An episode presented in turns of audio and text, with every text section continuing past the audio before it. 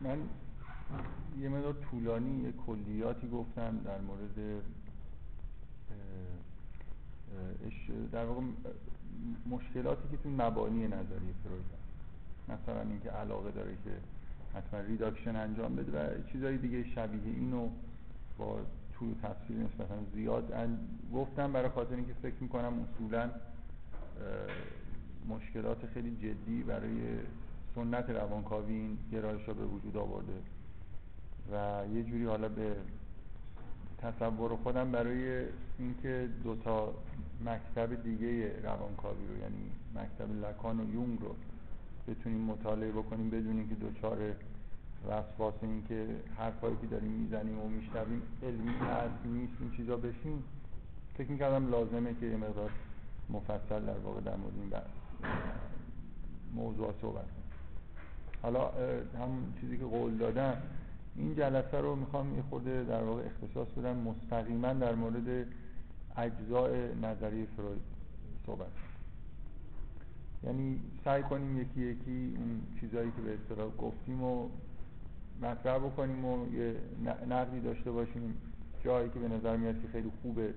مثلا بگیم خیلی خوبه اون جایی که به نظر ضعیف میاد اظهار نظر بکنیم. این قسمت ها خب تا جایی که من دارم نظریه فروید رو مثلا شرح میدم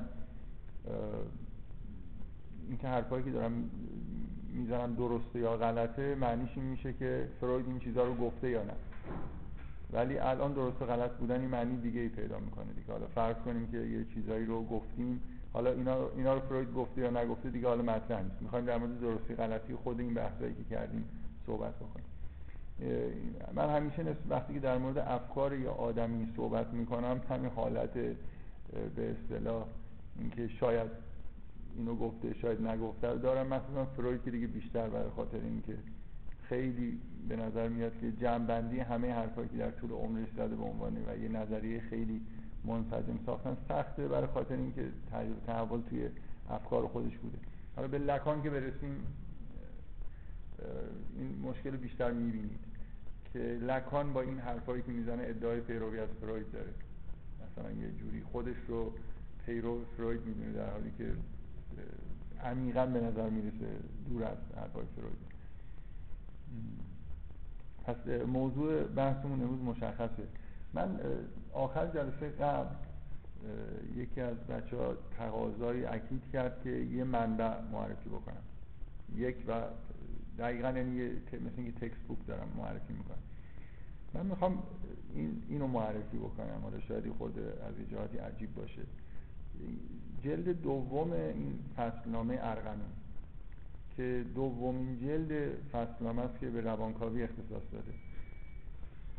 اینو اولا علت معرفی خب فقط خوب, خوب بودن محتوای کتاب نیست. اینکه این الان به شدت به راحتی گیر میاد توی بازار. برای اینکه چاپ دومش در اومده مثلا انتشارات خارزمی قطعا داره این یه حسن دیگه که برای من کتاب معرفی بکنم که قیمتش خیلی زیاد نباشه گیر بیاد اینا هم چیزای جنبی ولی ولی واقعا دلیلی که دارم معرفی می‌کنم این کتابو اینه که اولین مقاله این کتاب یه مقاله که ترجمه شده تحت عنوان رؤوس نظریه روانکاوی که خود فروید نوشته. فکر می‌کنم چاپ اول این مقاله بعد از مرگ فروید انجام شده. به وضوح اگه بخونید با نظریات فروید آشنا باشید اینو می‌فهمید که یکی از آخرین دفعاتیه که شاید سعی کرده شاید دقیقا آخرین باریه که سعی کرده نظریه خودش رو جمع بکنه. و من فکر می‌کنم هفتاد صفحه بیشتر نیست. کل این مقاله هفتاد صفحه بیشتر نیست و به نظر من بهترین منبع به زبان فارسی برای اینکه یه نفر بخواد فروید رو بخونه بخواد بخونه برای خاطر اینکه نوشته خود فروید. هر چیز دیگه ای بخونید همیشه این ابهام وجود داره که حالا این چیزایی که داره میگه واقعا آخرین نظرات فروید بوده نبوده. من برای توصیه می‌کنم این کتابو تهیه بکنید. اگه میل دارید یه تکست داشته باشید و اگه شده چند بار هفتاد سفر رو بخونید. قطعا به عنوان اولین جلسه اول اگه از من میپرسیدید یعنی اینو نمی‌تونستم معرفی بکنم. برای اینکه احساس من اینه که متن فشرده و یه مقدار شاید سختی باشه.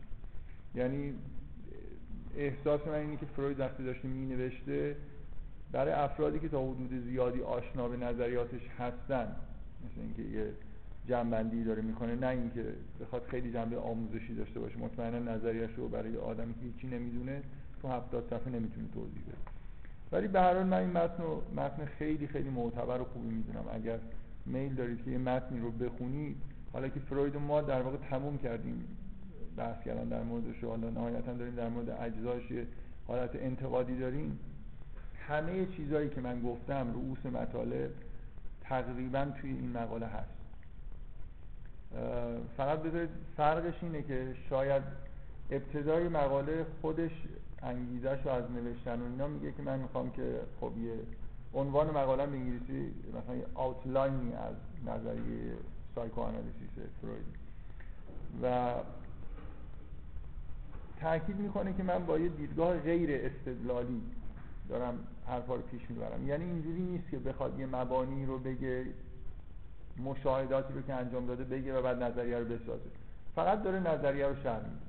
شاید تفاوتش با چیزی که من سعی کردم ارائه بدم اینه که من خیلی بیشتر سعی کردم که جنبه استدلالی داشته باشه. یعنی مثلا مبانی نظریهش رو اول بگم که چی, چی کار می‌خواد بکنه دیدگاهش چجوریه و بعد از چه مشاهداتی استفاده می‌کنه.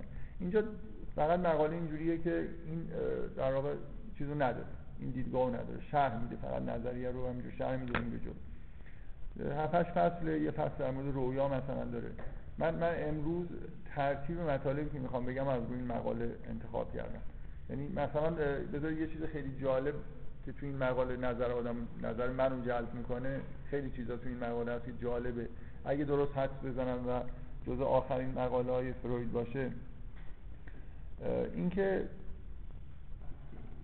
بعضیا کم و بیش این ادعا رو دارن که دیدگاه فروید سه‌گانه ego id و super ego جانشین اون سگانه ناخداگاهی پیش آگاهی و خداگاهی شده.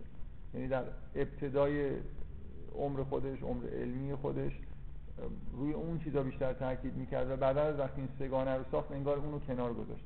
این مقاله نشون میده که اینجوری نیست. یعنی همچنان در کنار این سگانه روی اون سگانه هم تاکید داره. حالا مطمئنا نه اون اندازه‌ای که روی سگانه دوم خودش در واقع سگانه معروف فروید فرویدی تاکید داره. ولی اینجوری نیست که این جانشین اون شده باشه. سعی می‌کنه مثلا ارتباط بین نهاد با ناخودآگاه خود با پیش آگاهی اینا رو روشن بکنه. چند جمله تو این مقاله اشاره به نقش زبان داره.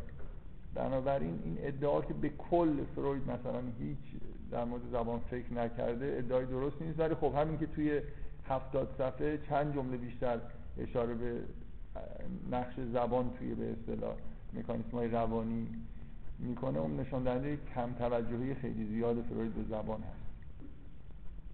به هر مقاله خیلی خوبی. من فکر می‌کنم الان اگه همین صحبت هایی که من کردم و تا حدود خوبی فهمیده باشید مقاله رو خیلی روون و راحت می‌تونید بخونید. و احتمالا یه چیزایی توش پیدا می‌کنید که من نگفتم مثلا روش تاکید نکردم. و اینجا به حال اینکه یه متنی از شخص خود فروید دارید می‌خونید خیلی خوبه. من اصولا نسبت به اینکه آدم کتاب های اوریجینال یعنی اون کتاب های اصل رو بخونه خیلی خودم علاقه مندم معمولا اگه بخوام یه کسی توصیه بکنم همین. نکته دیگه در مورد این کتاب اینه که این کتاب فقط این یه مقاله نیست. نه تا مقاله است. سه چهار تاش به طور دقیق شاید چهار تا یا پنج تاش با دیدگاه فروید. سه تا از دیدگاه لکانه و یه دونه یون بنابراین یه مجموعه در واقع روانکاوی. دو تا مقاله از اسلاو جیژک اینجا هست. دو تا مقاله از دیدگاه مکتب فرانکفورت هست. اینا مقاله خوبی هستن واقعا که نزدیک به دیدگاه فروید هستن در واقع. یه جوری کاربرد من الان تصمیم خیلی قطعی ندارم ولی احتمالا از بعضی از این مقاله ها بعدا استفاده می‌کنم. جایی که مثلا مکتب فرانکفورت یکی از مکاتبیه که از دیدگاه فروید برای نقد فرهنگی واقعا استفاده کرده. شاید از یه جهاتی توی استفاده از روانکاوی در جهت مثلا نقدهای اجتماعی و سیاسی پیشرو هم بودن. مثلا اینجا یه مقاله معروفی از آدورنو هست تحت عنوان نظریه فرویدی و الگوی تبلیغات فاشیستی. که این نوع نگاه مکتب فرانکفورت که مخصوصا اریک فروم حالا آدورنو در درجه دوم ولی اریک فروم در درجه اول توی همین مکتب فرانکفورت سعی می‌کردن که دیدگاه های فروید رو بیشتر استفاده بکنن برای اینکه نقد فرهنگی اجتماعی سیاسی انجام خب پس من این کتاب معرفی کردم. بذارید این بفهم ارغنون جلد 22 شده شماره 22 فصلنامه ارغنون که پاییز هست. جز آخرین شماره های این فصلنامه است. فصلنامه فوق العاده خوبی بود. همه شماره هاش جالبن. بعضی از شماره هاش خیلی جالبن. از جمله همین این روانکاویش خیلی خوبه. خب بذارید یه بار دیگه من این کتاب رو هم معرفی بکنم که چون داریم نقد فروید رو می‌کنیم. این از یه دیدگاه افراطی اونوری فروید رو نقد کرده. به هر حال کتاب خوندنی اگر بخواید مثلا در مورد مشکلاتی که توی مشاهداتی که فروید ادعا می‌کنه مثلا فرض کن بعدا کسایی که سعی کردن کودک رشد کودک رو مطالعه بکنن دیدگاه فروید رو تایید نکردن کلی فکت توی این جمع کرده دیگه. حالا منتها دیدگاهش دقیقا اینه که نظریه فروید درست برعکس اون چیزی که من میگم ایرادش به نظریه فروید اینه که منظور کافی علمی نیست حالا. یعنی مثلا باید خیلی فیزیکی تر و مثلا شیمیایی تر و مشاهدات مثلا ملموستر آزمایشگاهی تر باشه. در واقع بذارید دقیقا در این عبارت experimental تر باشه تا اون چیزی که ما مثلا من نظر من درست برعکسه یعنی خورده فاصله گرفتن از سنت های علمی شاید در روانکاوی نکته خیلی مفید و خوبی باشه. سنت های علمی به معنای سنت های علمی موجود از علوم موجود. وگرنه خب اینم یه جور علم دیگه. حالا در من مجدد میگم این کتاب کتاب خوندنی هست. نویسنده خیلی مطرحی داره و چیزایی هم که توش میگه جالب. منتها افراطی بودنش حالا بغیر از نوع دیدگاهش که از دیدگاه به اصطلاح مکتب رفتارگرایی نوشته شده افراطی بودنش از اون شدت مخالفت و اینه دیگه. من مثلا من شخصا خیلی ممکنه نظریه فروید رو از یه جهاتی بگم که ایرادای اساسی داره ولی نسبت به اینکه هر فروید یه آدم نابغه ای بوده نظریش فوق العاده راهگشا بوده اصلا روانکاوی شروع کرده. احترام زیادی می‌ذارم. فکر کنم نظریه هم داشتم می‌گفتم با نهایت احترام گفتم. حالا تا وقتی که نقدش نرسیده بودیم مثلا یه جوری گفتم که انگار همه اجزای نظریه رو به طور کامل در بست مثلا قبول دارم ازش دارم دفاع می‌کنم. اینکه چرا اینجوری هم من بحث کردم و شاید در مورد آیند موارد آینده هم همینجوری بحث بکنم فکر می‌کنم اینجوری خوبه. یعنی اینکه آدم هی یه چیزی که داره میگه کنارش هر چیزی که میگه نقدش هم بگیره. اینکه یه دفعه یه بار آدم نظریه رو به طور کامل بشنوه سعی بکنه که در قوی ترین موضع ممکن نظریه رو بیان بکنه. و فکر کنم برای شما هم خیلی خوبه که این نکته رو درک بکنید که واقعا تو علوم انسانی خیلی پیش میاد که شما یه مکتبی رو یه کتابی رو می‌گیرید می‌خونید همه چیز عالی به نظر می‌رسه. وقتی اون کتاب رو دارید می‌خونید در حالی که اینجوری نیست. می‌دونید که تو علوم انسانی خیلی خوب میشه نظریه های غلط جذاب ساخت. در خاطر اینکه مثلا فروید ببینید مشکل به نظر من مشکل فروید واقعا اینه که بی نهایت از یه مبانی داره استفاده می‌کنه که مبانی درست نیستن. معمولا وقتی که آدم داره یه کتاب می‌خونه بعضی از مبانی کلی رو دیگه خیلی شاید چک نمی‌کنه. طرف ممکنه به طور تلویحی چیزا رو جا میندازه. از یه جایی به بعد به نظر من یه مبانی رو که فروید داره مثلا اینکه داروینیسم رو ادامه بده شما تو همین اتفاقا نوشته همه این چیزهایی که من گفتم به طور تلویحی می‌بینید. هیچ جایی. رسما فروید اعلام نمی‌کنه که من می‌خوام کار داروین رو ادامه بدم. ولی ببینید چند جا توی این مقاله ارجاع میده به حیوانات. اینکه وقتی در مورد انسان صحبت می‌کنه یه جاهایی مثلا میگه که این مورد مشابه در حیوانات هم وجود داره. یا کلا به زیست شناسی ارجاع میده به نوعی. یا اواخرش یه ریاض خیلی جدی می‌کنه بین مثلا علم روانکاوی که بنیان گذاشته با علم فیزیک. اینا نشان دهنده همون روحیه که من سعی کردم واضحش بکنم که فروید با یه مبنای فکری داره سعی می‌کنه که کار خودش رو مثلا انجام بده. اگه به نظر من اگه اون مبانی رو قبول بکنیم فروید کار خودش رو خیلی خوب انجام بده.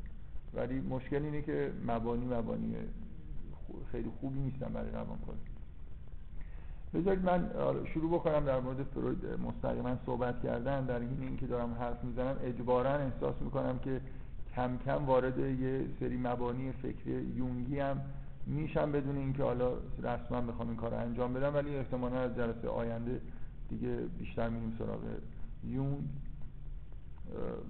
به اضافه اینکه هنوزم من اون انتخاب تو ذهنم هست که می‌تونیم قبل از اینکه مثلا یونگ یا لکان رو بگیم یه مقدار از کاربردهای مثلا فرویدی بگیم بعدا بریم سراغ بقیه. من اول قصدم این بود ولی حالا فعلا که احساسم اینه که زودتر بدون که خیلی طول و تفصیلش بدم یونگ و لکان رو این مقدار مبانی فکرشون رو بگم بعد دیگه شروع بکنیم. استفاده کردن به جای اینکه بحث نظری صرف بکنیم. در مورد فروید من یه اظهار نظر در مورد خود شخص فروید بکنم قبل از اینکه به فرویدیسم به اصطلاح برسیم. من در مورد فروید احساسم اینه که نقطه قوت فروید اینه که حالا به هر معنایی که بگید به نظر من نابغه است.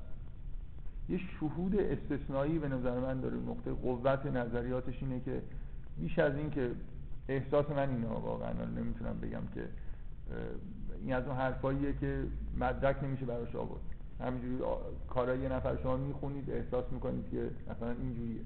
به نظر من بیش از این که نظریاتش مبتنی به مشاهدات باشه به معنای واقعی کلمه یه شهود فوق العاده قوی و جالبی داره در مورد مثلا دوران کودکی در مورد انسان ها یه چیزی انگار بیشتر در واقع به اون قوه شهود نبوغ آمیز خودش تکیه می‌کنه. تا اینکه مثلا یه آدمی باشه که بره فکت جمع بکنه و خیلی مطالعات عمیقی بکنه. تو حد اکثر مطالعاتش به نظر می‌رسه توی بیمارستان ها بوده و مطالعات روانکاویش هم روی بیمارای خودش توی مطب خصوصی. یعنی واقعا اینجوری نبوده که خیلی. لکان هم به شدت دیگه به شدت افراطی اینجوریه. به نظر میاد که همه نظریاتش توی اتاق حتی بدون بیمار و مشاهدات مربوط به روانکاوی ساخته باشه. یعنی یه جوری انگار با خودنگری دیگه. مثل مثل عرفا. نمیرن نمیره مشاهدات انجام بده. لکان یه جور شهودی انگار خودش رو درک می‌کنه ساختار روانی خودش رو درک می‌کنه و خیلی خیلی کم ارجاع میده به مشاهدات. در حالی که فروید حالا حالت بینابینی داره. یونگ به شدت به نظر میاد که متکی به شواهد و مشاهدات. از نظر من به هیچ وجه این نقطه ضعف و قوت حساب نمیشه. یعنی توی موضوع مثل روانکاوی هم شهود و هم مشاهدات مثلا مفصل می‌تونه خیلی کارگشا باشه. در این حال فروید نقطه قوتش اینه که متفکر بزرگی به معنای اینکه متفکر یعنی اینکه خیلی خوب به منظم و منطقی می‌تونه فکر بکنه. یه حس نظریه پردازی خیلی قوی داره. شاید از نظر بعضیا بیش از اندازه قویه. اینو به عنوان نقطه ضعف فروید می‌دونن که خیلی علاقه به اینکه نظریه های مثلا ابسترکت به وجود بیاره داره.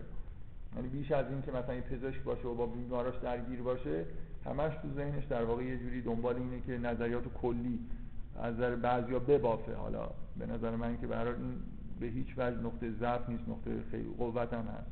اولین کسیه که به معنای واقعی سعی کرده که تو روانکاوی مدل علمی مثلا ارائه بده یه چارچوبای فکری مشخصی ایجاد بکنه. و اینو واقعا میشه اینو گفت که چه یون که مثلا کاملا از سنت فرویدی فاصله گرفته چه لکان که خودش رو یه جوری تو سنت فرویدی می‌دونه به هر حال فروید چهارچوبهایی رو توی روانکاوی گذاشته که هنوز همه دارن یه جوری رعایت می‌کنن. یعنی تقریبا یه سری مبانی. حتی اگه یه مخالفن خلاص همین مخالفت کردن با بعضی از حرفا اینه که تو اون زمینه‌هایی که اون اظهار نظر کرده اینا هم اظهار نظر می‌کنن. مثل اینکه زمینه ها رو و اون چارچوبای فکری رو توی روانکاوی به همچنان تحت تاثیر کارهای فروید هست. و ایراد اساسی کارهای فروید به من اون التزام فوق العاده زیادش به سنت فکری زمان خودشه که به شدت فکر می‌کنم به نظریه پردازش آسیب زد. همون مبانی که داره من در موردش بحث کردم و خیلی هم مفصل سعی کردم در موردش به اصطلاح نقد بکنم. این آرزوی درست کردن یه نظریه‌ای که علمی حساب بشه یه جور دانش جدید رو مثلا پایگذاری کردن یا کار داروین رو به نهایت رسوندن و این چیزا که مثل اینکه در واقع قبل از اینکه کار علمی رو شروع بکنه اهدافی رو برای خودش مشخص کرده. اینا معمولا جاهایی که می‌تونه نقطه ضعف وجود بیاره. به اضافه اگه نقطه ضعف دیگه ای بخوایم بگیم همینه که مشاهداتش محدوده و در مورد reduction من یه بار دیگه می‌خوام بگم که در این حالی که reduction توی نظریه فروید وجود داره و خیلی به اصطلاح ممکنه یه جای آسیب زده باشه ولی اصولا من شخصا نسبت به تلاشی که برای reduction می‌کنه خیلی احترام قائلم. شاید بهتر این که خودم مثلا یه جوری طبیعتم اینجوری که خیلی دوست دارم که همه علوم به هم دیگه مثلا reduce بشن به هم دیگه reduce بشن نه یه طرف به یه سمت reduce بشن. ولی کلا اینکه بعدا توی سنت های روانکاوی مثلا یونگ و لکان خیلی بی هستن نسبت به اینکه به هر حرفایی که دارن می‌زنن با سایر علوم چجور ارتباط برقرار می‌کنه. فکر می‌کنم که reduction فروید افراتیه ولی یک طرف هست و افراتیه ولی در این حال در حال چون داره سعی می‌کنه reduce بکنه کارش چیزای جالبی هم توش هست. خب بذارید من به جای اینکه حالا اون سیر اون کتاب رو شروع بکنم از اول شروع بکنیم که من یه چیزی رو در واقع فکر می‌کنم لازم باشه که قبل از اینکه این موضوع رو بگم به عنوان مثلا یه نقد خیلی خیلی کلی و راه باز کردن برای اینکه نظریات یونگ رو در واقع بیان بکنیم. ببینید فروید بدون شک مهمترین و معروفترین چیزی که تو نظریش هست تاکید فوق العاده زیاد رو جنسیت و اینکه مثلا همه رشد روانی به مرحله بلوغ مثلا جنسی ختم میشه به نوعی و مبنای انرژی انسان مثلا یه جوری به انرژی جنسی مربوطه و خیلی خیلی چیزای دیگه. بیماری های روانی اصولا مبناهای جنسی دارن و همین دیدید توی نظریه همه چیز یه جوری برمیگرده به مسائل جنسی. من می‌خوام یه به اصطلاح از یه مدلی که به جای به اصطلاح این حالت تکبودی تاکید روی جنسیت حالت دو بعدی داشته باشه یه صحبت مختصری بکنم گاهگداری توی این حرفایی هم که می‌زنم تو همین جلسه بهش ارجاع بدم و بعدا بریم سراغ این که به این یه جوری مدل کاملتریه که با حرفایی که یونگ می‌زنه در واقع میشه اینجوری مدل فروید رو تکمیل کرد. اینکه شما چیزی که در واقع در مورد روان انسان اون نقطه اساسی دو, دو تا نقطه اساسی که من روش چند بار تا حالا تاکید کردم و ادعای من اینه که نه ادعای من فکر کنم ادعای عمومی اینه که به هر حال دو تا نظریه بعدی در جهت رفع این نقیصه های نظریه فروید به وجود اومدن.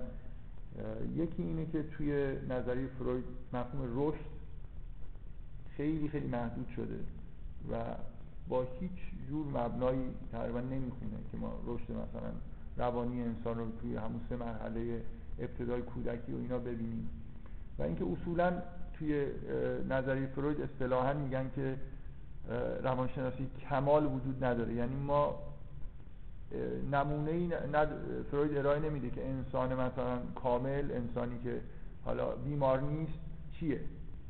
یه انسانی که به طور طبیعی رشد بکنه به کجا می‌رسه؟ اصولا یه همچین چیزی وجود نداره. کاملا این هر حرف درستیه که توی چارچوب فرویدی همه انسان ها یه جوری انگار بیمارن و تمام پدیده های روانی هم به نوعی بیمارگونن. مثلا رویا رو رسما شما تو این مقاله رو من اخیرا مرور کردم.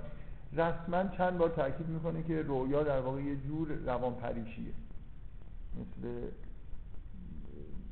بیماریه دیگه. مثل مثل همون حالت های بیمارگونه شما اون ایگو تعطیل میشه و تمام اون جک و جونورایی که مثلا توی نهاد هستن فعال میشن و این همون چیزی از نظر فروید که توی آدمای روان پریش اتفاق میفته. بنابراین ما هر کدوممون روزی مثلا چند ساعت به حالت روان پریشی میریم و برمیگردیم. یه همچین احساسی نسبت به رویا داره و همه چیز. همه چیزهایی که فروید میگه به نوعی همش روی به اصطلاح اون حالتهای بیمارگونه و اینا تاکید می‌کنه. ببینید این مدلی که حالا من نمی‌خوام واقعا شرح و بحثش زیاد بدم فقط می‌خوام یه اشاره بهش بکنم. بعدا شرح و بحثش میدیم. اینه که شما در واقع یه, یه محوری وجود داره در روان انسان که مربوط رشد کردنه مثل اینکه این رو توی محور عمودی نمایش بدید. و یه محوری وجود داره که میشه تحت یه عنوان کلی عدم تعادل ازش یاد کرد. که جنسیت مهمترین فاکتور این عدم تعادل در واقع. خب این مدل هم تو ذهنتون داشته باشه. من نمی‌خوام در موردش استدلالی بکنم و حرفی بزنم. فقط می‌خوام در واقع این تاکید بکنم که جلو میریم که تمام چیزهایی که فروید داره میگه در واقع در اون قسمت محور افقی داره حرف می‌زنه. یعنی انگار اون محور عمودی کاملا تعطیل دیگه. کاری به این نداره که انسان شما مشاهدات ما چی رو نشون میدن؟ بزرگترین میلی که بشر حداقل توی کودکی به وضوح داره میل به رشد کردن. به نظر میاد همه رفتارهای کودک اگه بخواید در یک نکته خلاصه بکنید اینا مقدمات رشد کردنش. اگه غذا می‌خوره بازی می‌کنه همه اینا از نظر روانی به وضوح امکاناتی رو براش فراهم می‌کنن زمینه رو ایجاد می‌کنن که به رشد مثلا به انسان کامل و بالغ تبدیل بشه. به از اینکه واقعا از جسمانی شما می‌بینید که این فعالیت به اصطلاح جسمانی معطوف به رشد کردنه. از روانی هم می‌بینید که انسان مهمترین فاکتوری که توی کودک مشاهده میشه به وضوح رشد. اینکه در بزرگسالی انسان ها به اون مقداری که در کودکی جسمشون داره رشد می‌کنه از روانی هم دارن رشد می‌کنن و این رشد کردن رو به معنای واقعی کلمه می‌خوان.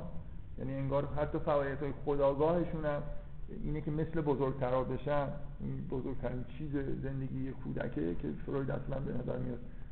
اصلا هیچ جا من ندیدم بهش مستقیما اشاره کنه به عنوان یه نکته خیلی اساسی توی انسان. من احساسم اینه حالا سعی می‌کنم بعدا این رو خود دقیق تر بیان بکنم. که این رشد کردن به نوعی خواست شاید اصلی انسان باشه. یعنی رفتن توی اون محور عمودی یه جوری حالا توی نظر یونگ می‌بینید این دقیقا چه جوری به اصطلاح هسته مرکزی نظر یونگ تبدیل میشه. اینکه اگر شما یه چیزی بخواید در مورد انسان بگید که خواست اصلی اون به اصطلاح مرکز روان انسان رو تشکیل میده میل به رشد. چه از جسمانی که در کودکی شما می‌بینید و کودکی فقط کودک رشد جسمانی نمی‌خواد نمی‌خواد جستش بزرگ بشه می‌خواد همه اون کارهایی که بزرگتران می‌کنن یاد بگیره. انگار یه صفات کمالی رو که توی والدین خودش می‌بینه رو در خودش جذب بکنه. این یه چیز خیلی واضحیه که توی بچه ها دیده میشه. و یون در واقع این رو به عنوان مرکز هسته اصلی روان مطرح می‌کنه در حالی که اصلا توی فروید شما می‌بینید مفهوم تقریبا وجود نداره. یعنی اگر اگر از یونگ بپرسید که بچه ها چرا غذا می‌خورن میگه خب به طور طبیعی این مهمترین فاکتور رشد کودک تغذیه است. بنابراین غذا خوردن به اصطلاح برای کودک در چیز.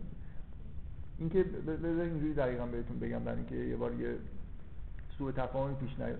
در واقع شما اگه از یون بپرسید اگه از فروید بپرسید چرا غذا می‌خوره جوابش چیه؟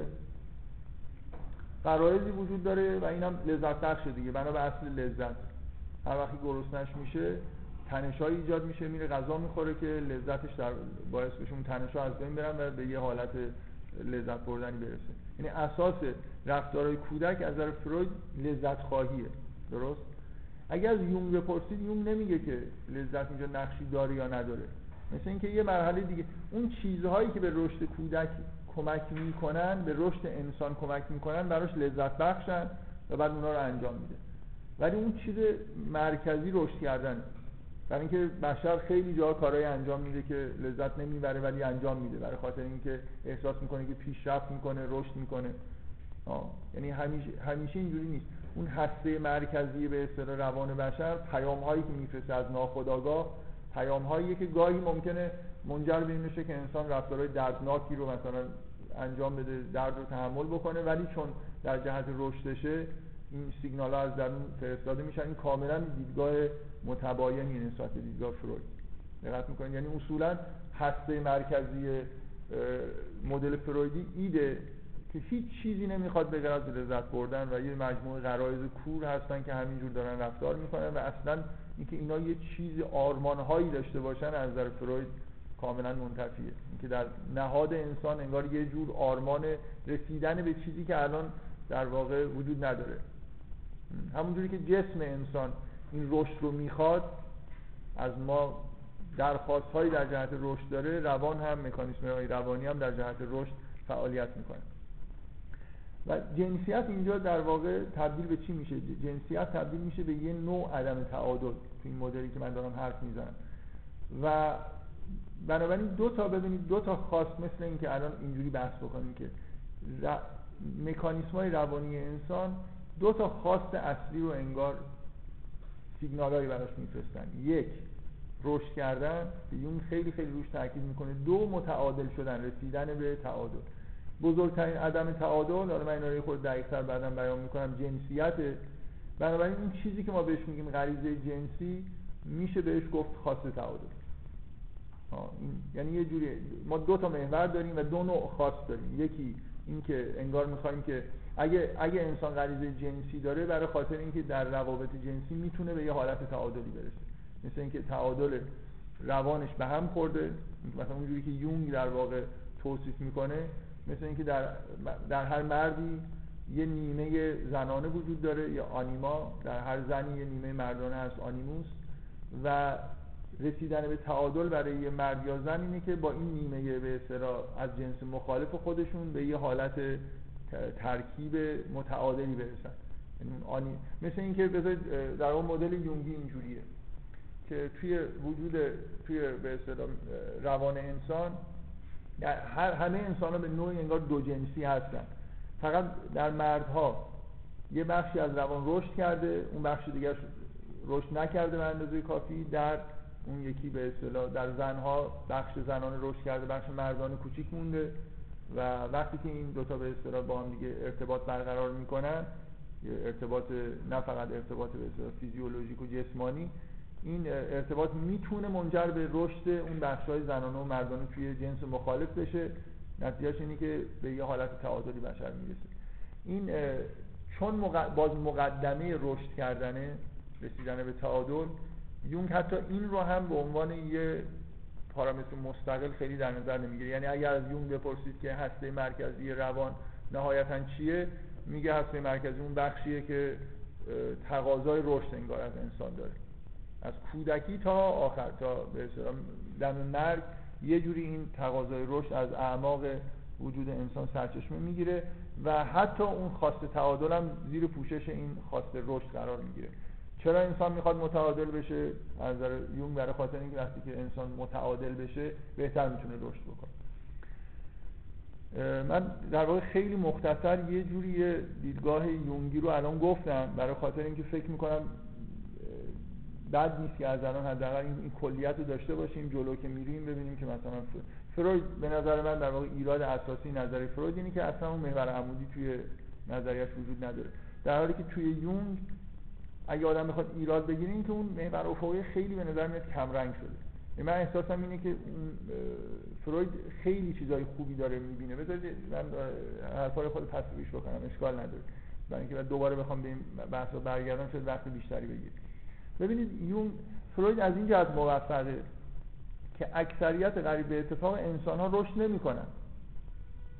رشدشون واقعا یعنی مدل رشد فرویدی که در یه مراحل خیلی پایینی از رشد در واقع متوقف میشه در حد رشد جسمانیه.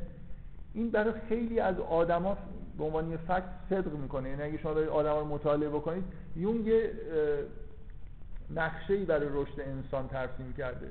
تحت عنوان مثلا رسیدن به طی کردن فرایند فردانیت که حالا من یه خود مفصلتر برام در موردش صحبت می‌کنم.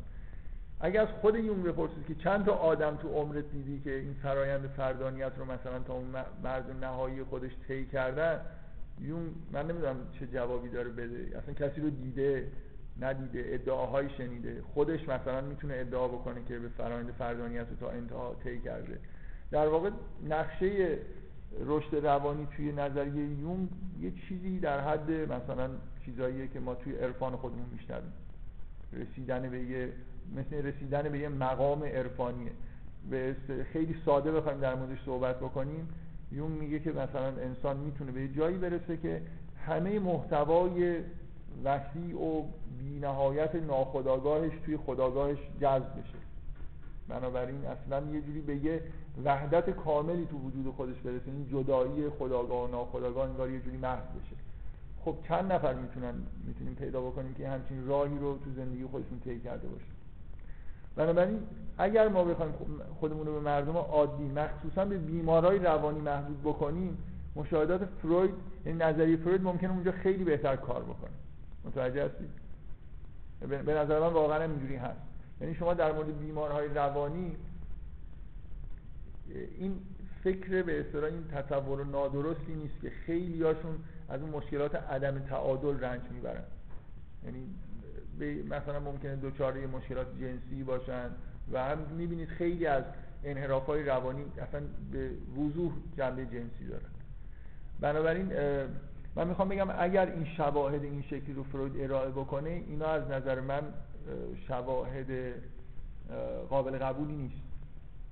اینکه اکثریت مردم مثلا از رشد نمی‌کنن این معنیش این نیست که روان انسانی همچین تمایلی مثلا تو خودش نداره. دقت می‌کنید منظورم چیه؟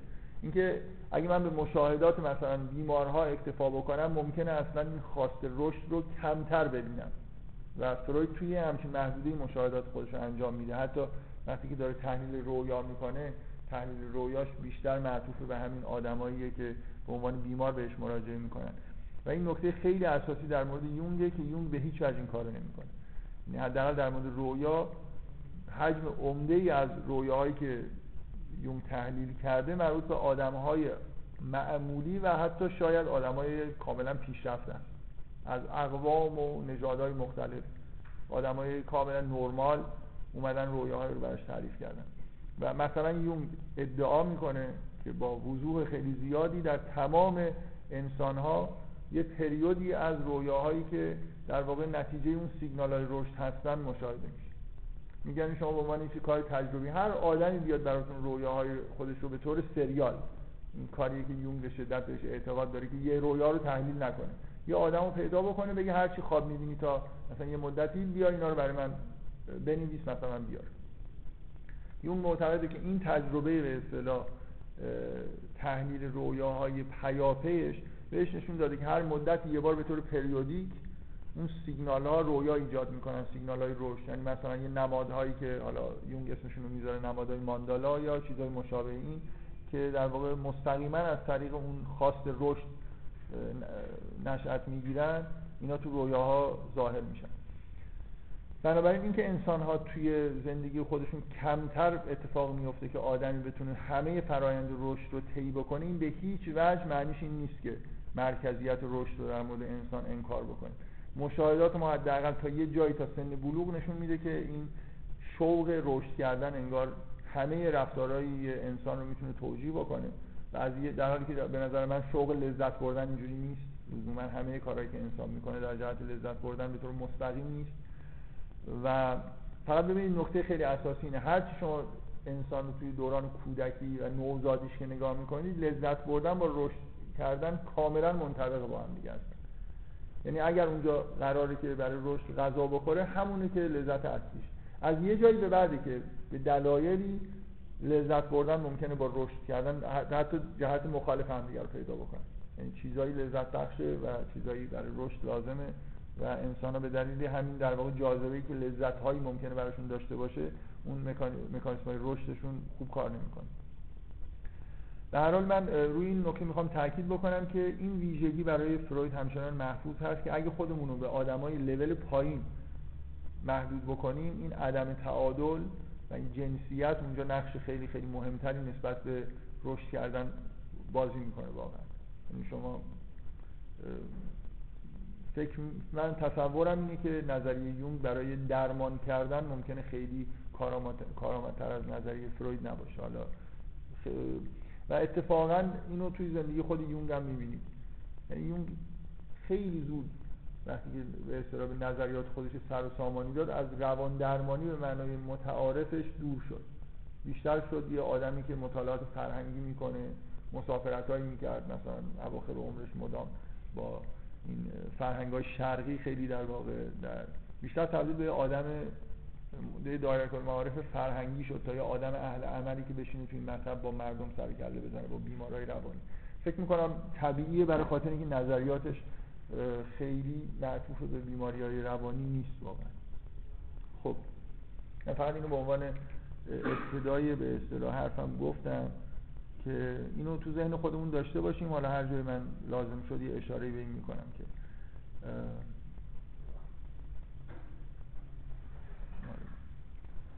من مطابق با همین مقاله که الان داریم در موردش به اصطلاح الان صحبت کردم اولین مقاله رو شروع بکنید اولین چیزی که اولین فصلی که تو این مقاله هست سه‌گانه ego و superego رو مطرح می‌کنه. به نظر من مقاله از این نظر که حتی ترتیبش یه جوری نشان دهنده اینه که یون که فروید در اواخر مثلا روی چه چیزایی بیشتر داره تاکید می‌کنه از این نظر جالبه. من یه بار یه اظهار نظر کلی در مورد این سگانه کردم. حالا می‌خوام یه خورده دقیق تر در موردش بحث بکنم. اینکه این سگانه الان توی فرهنگ مثلا روانشناسی مدرن توسط دیدگاهی که اریک برن مطرح کرده تحت عنوان والد بالغ و کودک جا افتاده. به هیچ وجه اینطوری نیست که کودک والد بالغ دقیقا همون سگانه فرویدی باشه. اصلا اینطوری نیست.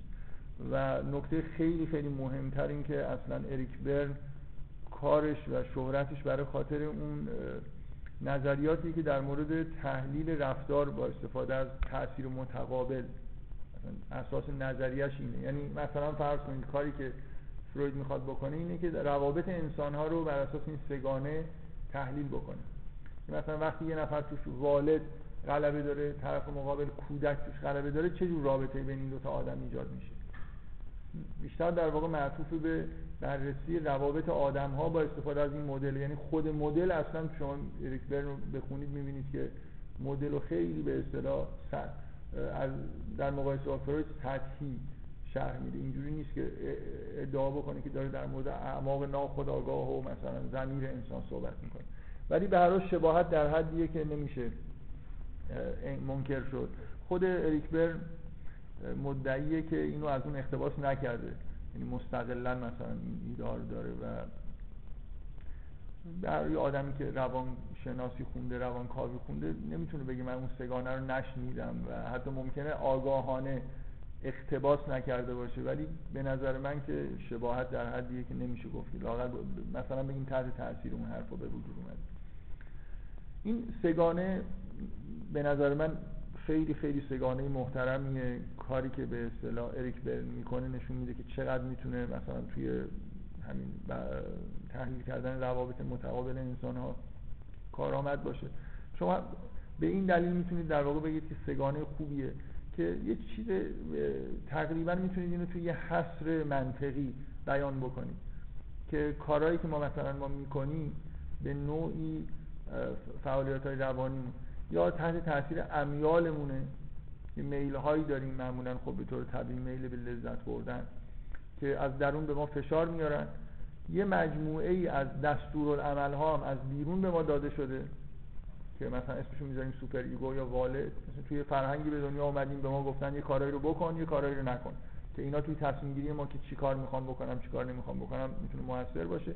به اضافه اینکه من خودم مستقلا زندگی می‌کنم و تجربیاتی کسب می‌کنم به یه ایده هایی می‌رسم و مطابق همون رو عمل می‌کنم. یعنی شما اگه کلا اون بحث های ناخودآگاه همه چیز رو بذارید کنار. الان یه انسان رو اگر بخواید مطالعه بکنید خب خلاصه یا داره بر اساس امیال خودش رفتار می‌کنه یا بر اساس مثلا یه دیدگاه های منطقی خودش بهش رسیده یا همین چیزایی بهش تلقین شده یه چیزایی تو ذهنش کپی شده دستورالعملایی رو در واقع داره اجرا می‌کنه که خودش هم ممکنه خیلی مسلط نباشه که از کجا اومدن. این در واقع شما توی فرهنگ سنتی ما نگاه بکنید ما بیشتر حرف از نفس و عقل می‌زنیم. توی مثلا دیدگاه اخلاقی سنتی میگیم که انسان باید مثلا جلوی نفس خودش وایسته و از عقل پیروی بکنه. من واقعا می‌خوام این تاکید بکنم که این یه نکته خیلی خیلی مهمی توی دقیقا بحثای فرهنگی سنتی ماست که والد خیلی جدی گرفته نمیشه به عنوان یه فاکتور سوم. دقت می‌کنید. مثل اینکه شما وقتی که به یه آدم نگاه می‌کنید یا داره از امیال مثلا خودش در جهت لذت بردن پیروی می‌کنه یا انگار غیر این عقله که داره ازش پیروی می‌کنه. در حالی که واقعا تاکید کردن اینکه روی یه چیز سوم خیلی خطرناکی وجود داره. اینکه شما توی یه جایی به دنیا میایید سنت هایی وجود داره که به شما در واقع انگار داره تحمیل میشه و بخش عمده ای از زندگیتون رو ممکنه تحت اون سنت ها بدون که از عقل پیروی کرده باشید دارید زندگی می‌کنید. دقت می‌کنید. و اگه از دیدگاه دینی من گفتم اخلاق سنتی برای خاطر اینکه من بین سنت و دین خیلی فاصله می‌بینم. یعنی لزوما ما اصلا اینجا به نظر میاد یه سنت های دینی داریم ولی به هر حال هر چیزی که تبدیل به سنت میشه یه قواعد خاص خودش رو پیدا می‌کنه. ببینید اینجا این نکته خیلی ساده ای رو نمی‌بینید که دیدگاه های سنتی به طور طبیعی والد رو یه جوری محو می‌کنن. یعنی دوست دارن که اصلا شما از خطر این که یه چیزی به اسم والد وجود داره که مقابل عقل ممکنه عمل بکنه اینو نبینید. برای خاطر اینکه سنت دیگه اصلا سنت رو همون والد سواره. سنت اینجوری به ارث می‌رسه دیگه. اینکه چجوری اصلا سنت به وجود میاد؟ اگه این superego نباشه اگه والد نباشه همه آدما واقعا خودشون از به اصطلاح ایده خودشون رفتار بکنن که اصلا سنتی به وجود نمیاد. سنت دقیقا همون فرهنگی که به ارث می‌رسه. بنابراین بهترین چیز برای سنت اینه که بگه اصلا والدی وجود نداره superego ی وجود نداره یا اگرم وجود داره جزء عقل مثلا یه جوری رده بندی بشه. ببینید ما توی سنت عرفانی خودمون مثلا از یه سه‌گانه نمی‌دونم نفس مطمئنه و نفس نمی‌دونم لوامه و نفس اماره صحبت می‌کنیم ولی بازم اون منطبق با مثلا چیزی که ما بهش شبیه اونجا لاغت اون سه‌گانه شباهت داره کاملا به کودک والد و بالغ ولی باز دقیقا مطابق با این نیست. کمتر شما می‌بینید که جایی روی اهمیت والد اهمیت superego و خطرناک بودن superego بحث شده باشه. من می‌خوام بگم که این خیلی خیلی نکته مهمیه تو این سه‌گانه بفرمایید.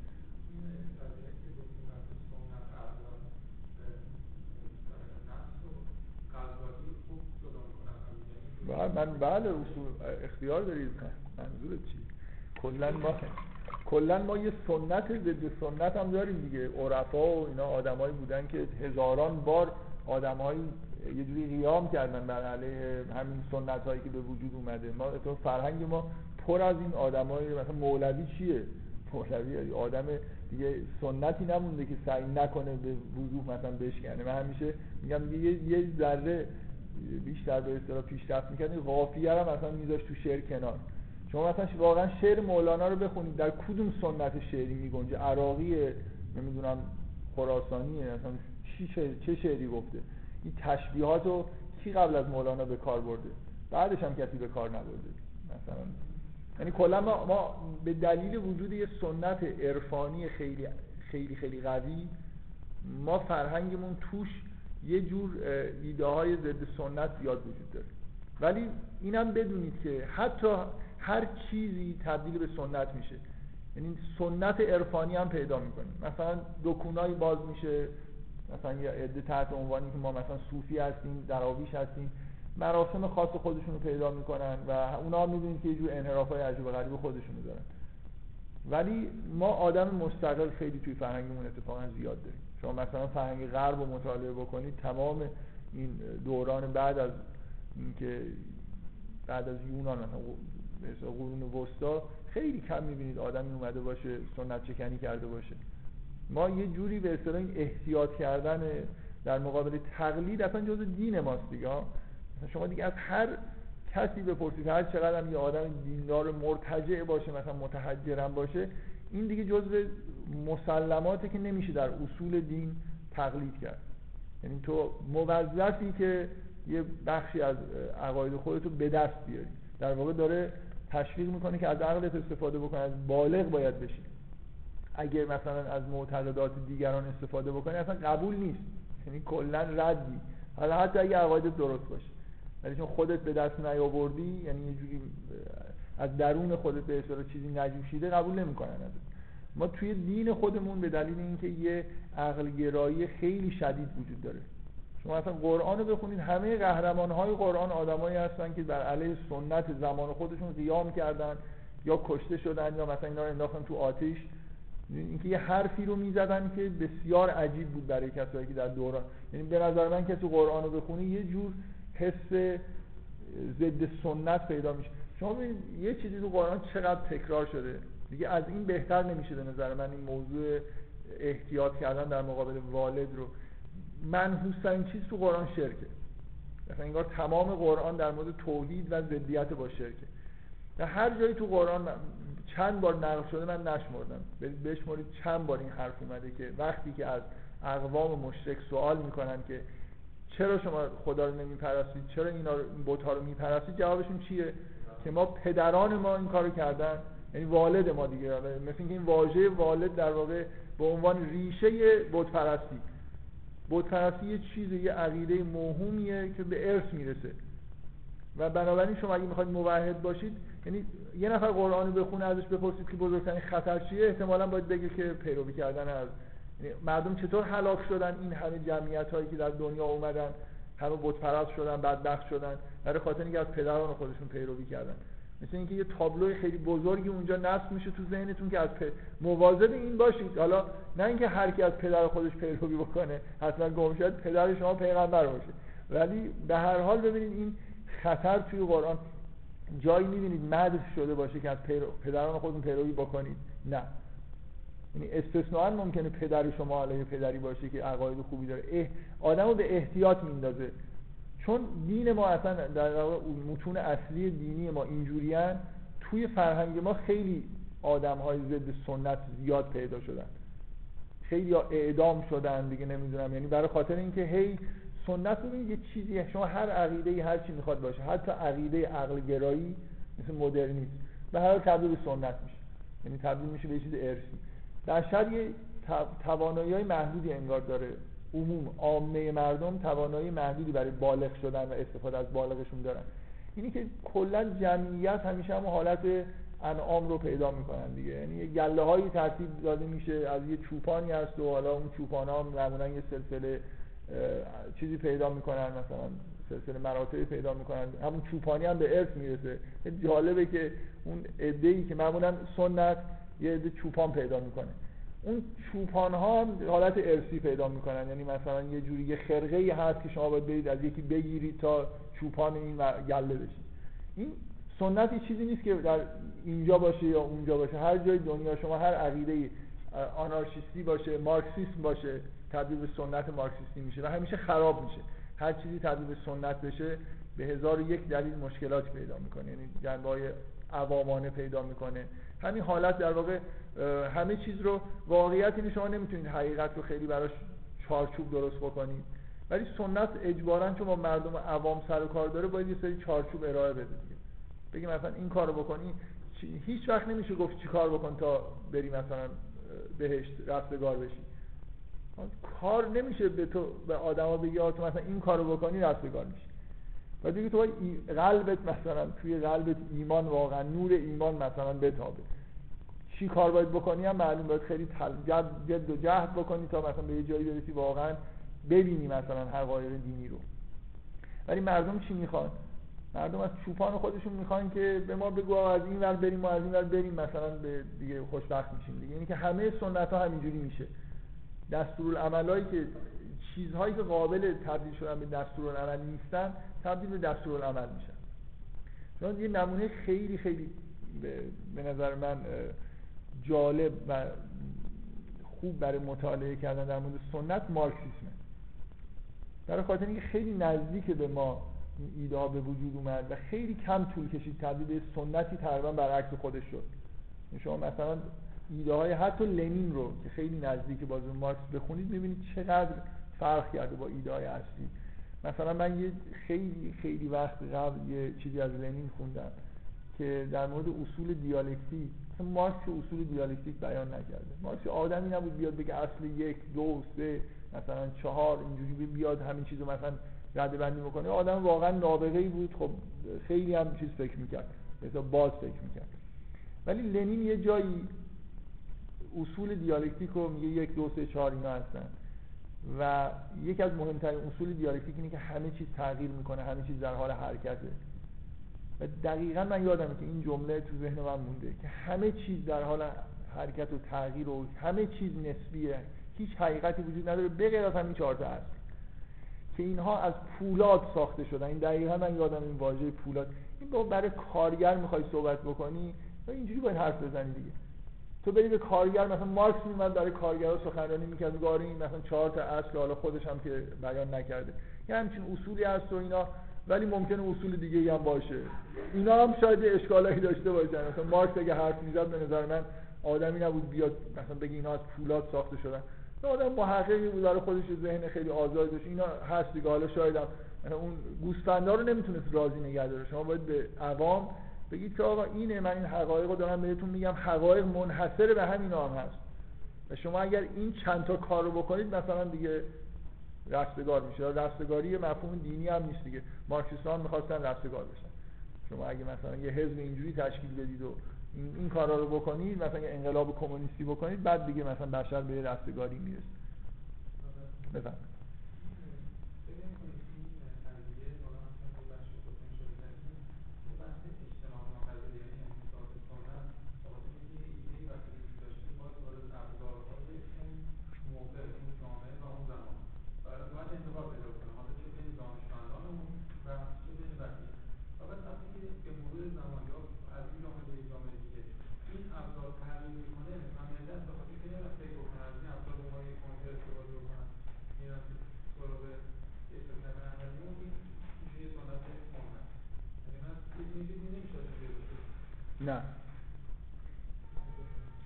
من فکر می‌کنم که ما یه ملتی هستیم که می‌تونیم ادعا بکنیم که باور کنید تنها آدمای شاید توی دنیا باشیم که یه راههایی پیدا کردیم خلاصه. شما به این سنت عرفانی ما به اون آدمای خاص نگاه کنید. هر کاری که فکر کنید که میشه برای خاطر اینکه تبدیل به سنت نشه حرفاشون عوامانه نشه کردن. به نظر من خیلی هم موفق بودن یعنی شما یه مجموعه نمی‌دونم مثلا این درویش بازی ها و تصوف و اینایی که خانقاه بازی و این چیزها رو بذارید کنار ما یه رگه خیلی خوبی از عرفان بدون اینکه تبدیل به سنت بشه رو داریم دیگه. مثلا چیکار می‌کردن؟ اینا اولا به شدت حضورا تعلیم و تربیت می‌دادن. سخنرانی عمومی هم نه. مثلا علامه طباطبایی نمونه یا آدمی که جزء این میراث فرهنگی ما بود کلاس های عرفانش چند نفره تشکیل می‌شد. چهار نفر آدم خاص رو در اجازه می‌داد بیان بشینن در محضرش مثلا یه چیزی بهشون بگه. خب؟ بنابراین اصول بله اگر من بخوام یه ایده خودم رو کتاب بنویسم تبدیل به مثلا یه چیز اجتماعی نهضت اجتماعی بکنم بله بعدا چون عوام میان تو کار خلاصه آخرش چوپانی که اونا رو بهتر قانع می‌کنه اینو میدزده. مثلا این به اسم خودش می‌کنه و بعدا بعد چندین مثلا نسل تبدیل میشه به یه چیزی لابلای سنت های دیگه. یا مثلا ببینید چقدر احتیاط می‌کردن وقتی شعر می‌گفتن یا کتاب مینوشتن. چرا اینقدر شعر می‌گفتن؟ چرا اینقدر تمثیل استفاده می‌کردن؟ مردم نفهمن. اصلا اینکه نمی‌خوان پخش بشه بین عوام. من حقیقتی چیزی نیست که من بخوام اینو مثلا بین المللیش بکنم. من من اولا من میشینم تو خونه تو باید بیای پیش من. عارفی نرفته توی دانشگاهی درس عرفان بده. اگر هم داده جدی نبوده. مثلا عرفان نظری به اصطلاح درس می‌دادن.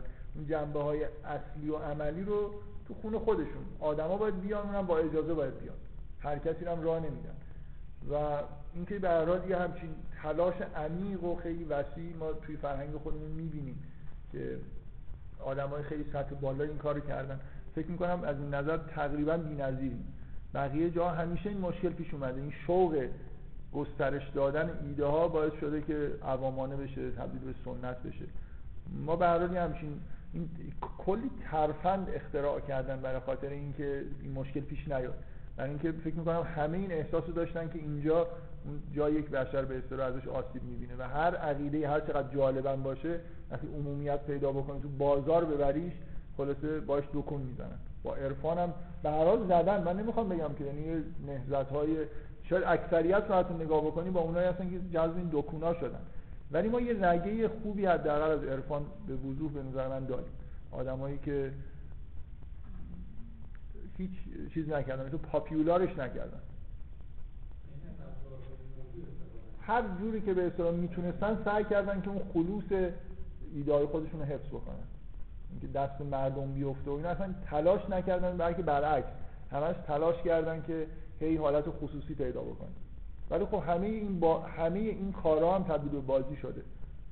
همین خرق دادن و این حرفا خب تو خیلی از این چیزای منحرف تصوف و اینا به نظر میاد همون رابطه خصوصی است دیگه. مثلا مرادی است و مریدی است و اینا ولی همونا یه جوری حالت بازاری پیدا کرده. بگذاریم الان همه چیز تو بازار قابل عرضه است دیگه. بگذاریم. من من چی رو می‌خوام بگم؟ اینکه این سگانه فرویدی فوق العاده ارزشمند به دلیل این تأکیدی که روی مفهوم والد داره. اینو وارد واقعا حداقل این ایده ها این سگانه اینجوری وارد فرهنگ روانکاوی شده. کسی به اصطلاح نیست که از این اینکه یه همچین چیزی توی بشر هست دیگه اطلاع نداشته باشه. و این خطرناک بودن این بخش superego. این سه‌گانه فرویدی جالبه. من به شدت ارادتمندم به این و معمولا با همون ایده های کودک والد بالغ زیادم ازش استفاده می‌کنم. هر کسی که یه بخشی از صحبت های من شنیده باشه گاهگداری ارجاع میدم به همین چیزا. همین دفعه قبل اولین استفاده ای که از نظری روانکاوی در تحلیل چیزی کردم در مورد اینکه چطور شد که مثلا بشر روانکاوی رو می‌خواد بر اساس فیزیک مثلا بر اساس سنت های موجود توی دانشی خیلی دورتر به نظر می‌رسه منطبق بکنه و بنا بذاره روی اونا از این همین ایده استفاده کردم که به نظر میاد اینم از آسیب هایی که از طریق والد به اصطلاح منتقل میشه. اما وقتی حرف از سگانه فرویدی می‌زنیم سگانه فرویدی فقط نیست که این سه تا وجود دارن. اینکه چجوری به وجود میان هم جزو نظریه فرویده. لزومی نداره که شما اینکه یه همچین سگانه ای در وجود شما هست یه کودک والد بالغی در وجود شما هست بپذیرید که سگانه فرویدی همون جوری که اون میگه به وجود میان و مستقر میشن. توصیف فروید اینه که نهاد بشر id ه بعد در مثلا برخورد با واقعیت ego به وجود میاد و superego هم از طریق والدین منتقل میشه. اولویت با id ه و ego و superego مثلا چیزهای فرعی هستن که بعدا روی نهاد انگار سوار دارن میشن. به هیچ وجه لزومی نداره که اگر یعنی من اینجوری می‌خوام بگم. همه حسن این سه‌گانه و همه کاربردهاش مستقل از اینه که شما این توصیف رو بپذیرید. و به نظر من این توصیف به وضوح یعنی اشکالات خیلی خیلی اساسی داره. این نتیجه همون های اینه که مثلا بشر رو توی با مثل نظریه تکامل با حیوانات یکی بگیریم. و بعد اینکه یه دیدگاه سنتی نسبت به حیوانات وجود داره که حیوانات همینجور حیوانن دیگه. مثلا یعنی از یه اید انگار فقط تشکیل شدن فقط می‌خورن و میخوابن و این حرفا. بنابراین به نظر من علاوه بر اینکه اید ایده این که اید به اصطلاح در ابتدا وجود داره و تمام نهاد بشر از یه جور رفتن به سمت لذت و دوری از تنش تشکیل شده این علاوه بر اینکه از یه سری اصول ذهنی که من شخصا فکر کنم غلطا اومده از یه جور مشاهده نادرست هم نشأت گرفته. فروید مرتب تاکید می‌کنه که شما اگر کودک رو نوزاد رو نگاه کنید به وضوح می‌بینید که فقط میده برای خاطر اینکه همه حرکاتش منطبق با اینه که می‌خواد مثلا غذا به دست بیاره می‌خواد راحت باشه. هر وقت یه رنجی بهش می‌رسه مثلا جیت می‌زنه هر وقت که مثلا می‌خواد یه لذتی رو به دست بیاره حرکتی انجام میده. بنابراین هر چیزی که در نوزاد می‌بینید از لذت جویش در واقع ناشی میشه. و الان من سعی کردم اینو خیلی مختصر در واقع توضیح بدم که به هیچ وجه این چیزی که می‌خواد در واقع این مشاهدات نتیجه نمیده برای خاطر اینکه در ابتدا اون لذت جویی دقیقا با رشد کردن منطبقه. یعنی شما هیچ کدوم از حرکات کودک رو هم نمی‌تونید پیدا بکنید که اگه غذا می‌خواد از یعنی در واقع لذت بردن و رشد کردن در ابتدای تولد یکی هستن. انسان در یه از این سنی به بعدی که مثلا تحت تاثیر superego و یه چیزهای دیگه ای از چیزهایی لذت می‌برن که براشون مضره مثلا. ولی در کودکی اینجوری نیست. مثلا هیچ کودکی درخواست مواد مخدر نمی‌کنه. مثلا از اول که به دنیا میاد مثلا اینجوری بخواد سیگار بکشه یا یه مواد عجیب و غریب مصرف بکنه شیر مثلا مادر که مفیدترین چیز براشه همون اصلا بیشتر دوست داره. بنابراین اصلا این مشاهده یه کودک که میشه با لذت جویی همه چیزش رو توجیه کرد این معنی رو نمیده که همه چیز کودک لذت جوییه میشه گفت که لذت جویی ثانویه. یعنی اون خواسته. یعنی من می‌خوام بگم که یونگ هم دقیقا همون بچه رو نگاه می‌کنه میگه اینم نظری منم تایید می‌کنه. برای اینکه می‌بینید که شما یه چیزی نشون بدید که این مخالف رشدش باشه. از یونگ بپرسید میگه بله همونطوری که من گفتم می‌بینید که نوزاد در وقتی که متولد میشه مرتب سلف بهش سیگنال هایی میده و تحت اون سیگنال ها رشد خودش رو داره انجام میده و همه چیزایی که میگم همینطوری متوجه هستید منظورم چیه؟ فروید یه جوری ببینید همیشه این دامیه که توی مشاهده کردن هستی. من یه تئوری دارم یه مشاهده اینو تایید می‌کنه. یعنی متا... من مثلا من یه تئوری دارم. تئوری من چیزهایی رو پیشگویی می‌کنه. من میرم نگاه می‌کنم می‌بینم آره من تئوریم پیشگویی می‌کرد که کودک باید همه مثلا ویژگیاش در تحت لذت بردن و اینا باشه. بنابراین تئوری من که کودک از اید تشکیل شده به طور خالص درست. و چیزی که مهمه اینه که شما باید ثابت بکنید که تئوری دیگه ای نیست که اینو توجیه بکنه. مثلا اینکه مکانیک نیوتنی خیلی چیزا رو توجیه می‌کرد ولی تئوری غلطی بود. خب برای یه چیزایی پیدا شد که اینا رو توجیه نمی‌کنه. دقت می‌کنید. این دام که من به محض اینکه یه سری مشاهدات انجام بدم و تایید بکنه اصطلاح مطابق نظری من باشه احساس کنم که بعد نظری من فروید یه جوری قطعیت داره تو این که این مشاهدات یعنی اینکه کودک فقط id خالصه. در حالی که من می‌تونم تئوری های دیگه هم بسازم که همه رفتارهای کودک رو توجیه بکنه دقت می‌کنید. و بعد فروید مثلا به شما می‌تونه بگه که آره از اون وقتی ما یه حرکاتی انجام میدیم که ممکنه مضر باشه و لذت بخش نباشه که مثلا superego میاد تو کار. ممکنه از ما چیزهایی بخواد یا تحت به اصطلاح سلطه واقعیت خارجیه که ما نهایتا از بعضی از لذت اون مجبوریم که صرف نظر بکنیم. و معمولا حالا یه خود بذار جلوتر برم این بحث رو یه جور دیگه ای در مورد غریزه مرگ که صحبت می‌کنیم باید ادامه بدم. ولی متوجه هستید دیگه. نه مبانی فروید که اید نتیجه میدن که نهاد باید اید باشه و سلسله مراتب اید super ego و ego این شکلیه که اول id ه بعد ego میاد بعد مثلا super ego میشینه روی مثل یه جایی رو برای خودش اشغال می‌کنه توی روان. لزوما این این از پیشفرضای فروید در میاد و از یه جور مشاهده ای که به نظر من نظریه‌اش رو چیز نمی‌کنه تایید نمی‌کنه به طور قطع. و جورای دیگه هم میشه مشاهدات رو چیز کرد توجیه کرد. و یونگ هم همه این چیزایی که به اصطلاح فروید می‌بینه رو می‌بینه و می‌تونه بگه که مطابق با نظریش بفهم من نمی‌خوام در مورد یونگ صحبت کنم دیگه. فقط چون لازمه. بله؟ در رشد یونگ برای رشد یه نهایتی در نظر می‌گیره که همون مثلا جذب طی کردن اون چیزیه که اسمش می‌ذاره فرایند فردانیت. و خب طبیعی که رشد جسمانی و اینا مقدماتیه که برای باید طی بشه ولی بخش اصلی رشد روانی نیست. یونگ, یونگ اصلا یه جوری رشد رو خیلی خیلی چیز عمیقی می‌بینه. مثلا از یونگ بپرسید میگه اصلا قبل از چهل سالگی هیچ محاله که بتونه به مراحلی از رشد برسه. یه جوری احساس می‌کنه که رشد یه چیز فرایند بسیار بسیار طولانی. در حالی که در فروید فرایند خیلی خیلی کوتاه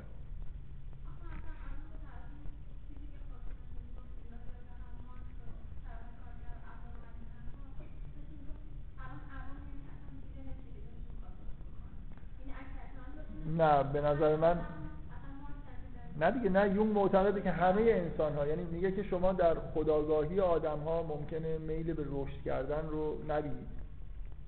کما که در خداگاهی انسان ها اگه جستجو بکنید همه یه جوری میل به رشد کردن دارن. نه به معنای یونگی. اینکه خلاصه یه چیزی یه حس کمالگرایی در همه انسان ها هست.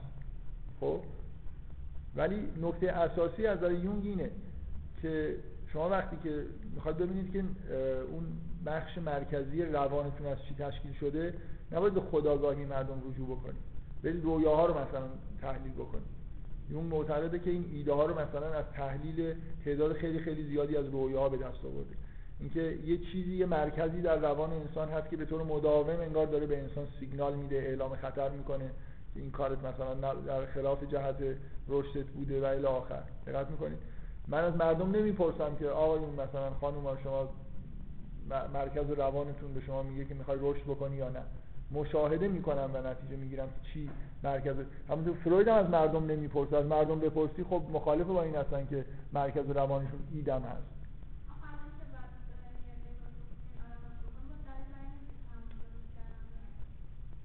دلیل من بذار در مورد یوم دارید سوال می‌کنید شما. بذار من شواهدی من یوم رو بعدا بگم دیگه. من فقط در مورد فروید دارم اینو میگم که وقتی که با قطعیت میگه که مشاهده کودک نوزاد به طور قطع نشان می‌دهد که مثلا فرض کنید نهاد انسان از اید تشکیل شده و در ابتدا کودک هیچ چیزی به غیر از اید نیست به هیچ وجه به طور قطعی نتیجه نمیده.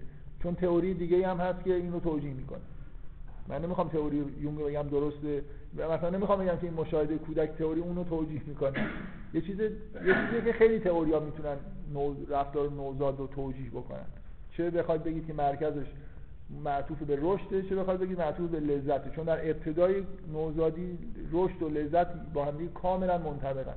همه رفتارهایی که کودک می‌کنه رفتارهای درستی هم هستن. غذا می‌خواد و هر چیز دیگه که ناراحتش می‌کنه یا بهش مثلا به بدنش صدمه می‌زنه خب طبیعی از خودش دفاع می‌کنه و الی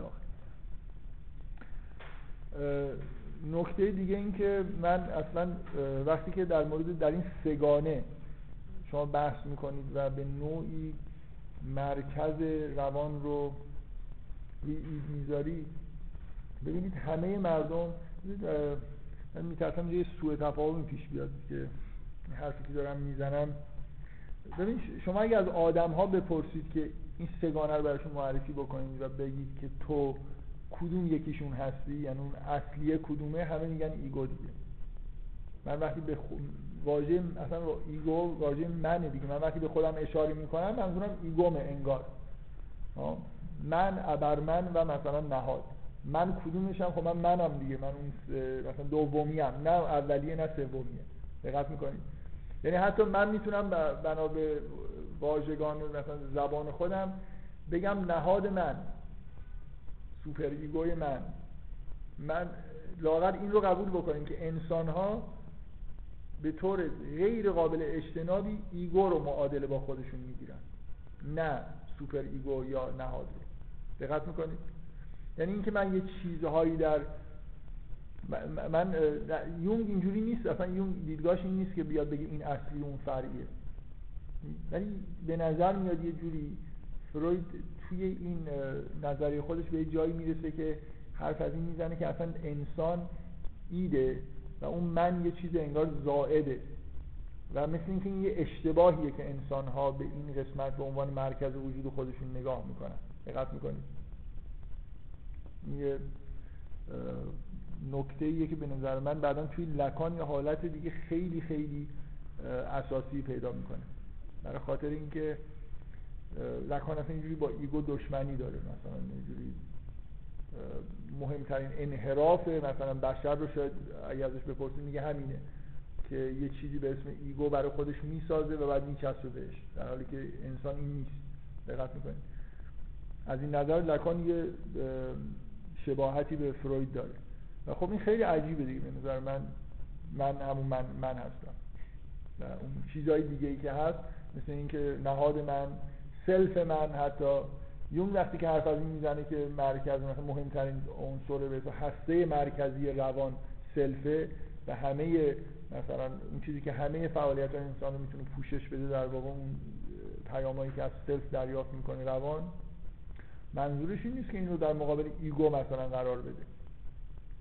بعدا که می‌رسیم در مجموعه عوامل روانی معتقده که این مهمتره هسته مرکزی بودن نه اینکه من اونم. ولی تو فروید به طور تلویحی و توی لکان به طور خیلی خیلی جدی این مسئله وجود داره که انگار اصلا می‌خوام بگن که این من یه چیز اشتباهیه. دقت می‌کنید. انسان در واقع مرکزش یه جای دیگه است ولی خودش یه جای دیگه انگار داره می‌بینه. و لکان همه تلاشش اینه که این این رو به ما حالی بکنه که شما این نیستید. این یه چیز تخیلی. اصلا من وجود نداره. مثلا یه جوری شعارهایی در علیه ایگو و تمام حرف لکان بعدا من به خدا نمی‌خوام خیلی بحثا رو چیزش بکنم طولش برم ولی یه بخش عمده از مشکلات لکان اینه که در واقع معتقده که جانشینای فروید این من رو ego رو خیلی خیلی بهش اهمیت دادن. و این اومده قیام کرده که این اهمیت ego رو توی روان درمانی مثلا دوباره از بین ببره بذار این این موضوع الان لزومی نداره در موردش بحث بکنیم. فقط من اولین بحثی که کردم اینه که سه‌گانه فروید فوق العاده جالبه. فوق العاده کمک می‌کنه به اینکه تحلیل بکنیم رفتار آدم ها رو. نه فقط رفتار متقابل انسان ها یعنی شما در مورد خودتون بشینید ببینید رفتارهایی که انجام می‌دید تحت تاثیر کدومی که از این سه تا عامله؟ حالا با عنوان کودک یا id با عنوان super ego حالا هر چیزی که می‌خواد اسم ببرید. اینکه ما یه بخش عمده ای رو از یه سری تمایلاتمون سرچشمه می‌گیره یه بخش انگار از عقل سرچشمه می‌گیره چیزایی که من خودم در واقع بهش رسیدم و یه بخش خیلی زیادیش از فرهنگی که توی ذهن من کپی شده و این نامناسب بودن super ego حداقل اینکه super ego یه حالت دشمنی انگار یه بخشی که ما مواظبش باشیم این توی نظریه فروید واقعا وجود داره و خیلی خیلی مهمه که اینجوری نگاه می‌کنه. خب.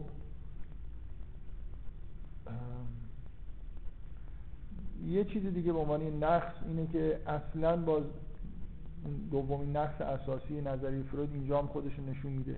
هیچ توی بحث‌های سگانه فرویدی زبان نقش کلیدی نداره. به نظر من این نقص خیلی مهمیه من یه فیلمی یه بار اینجا نشون دادم که فکر می‌کنم نکته اصلیش از نظر من اینه که چجوری خودآگاهی اصلا خودآگاهی با زبان مربوط میشه.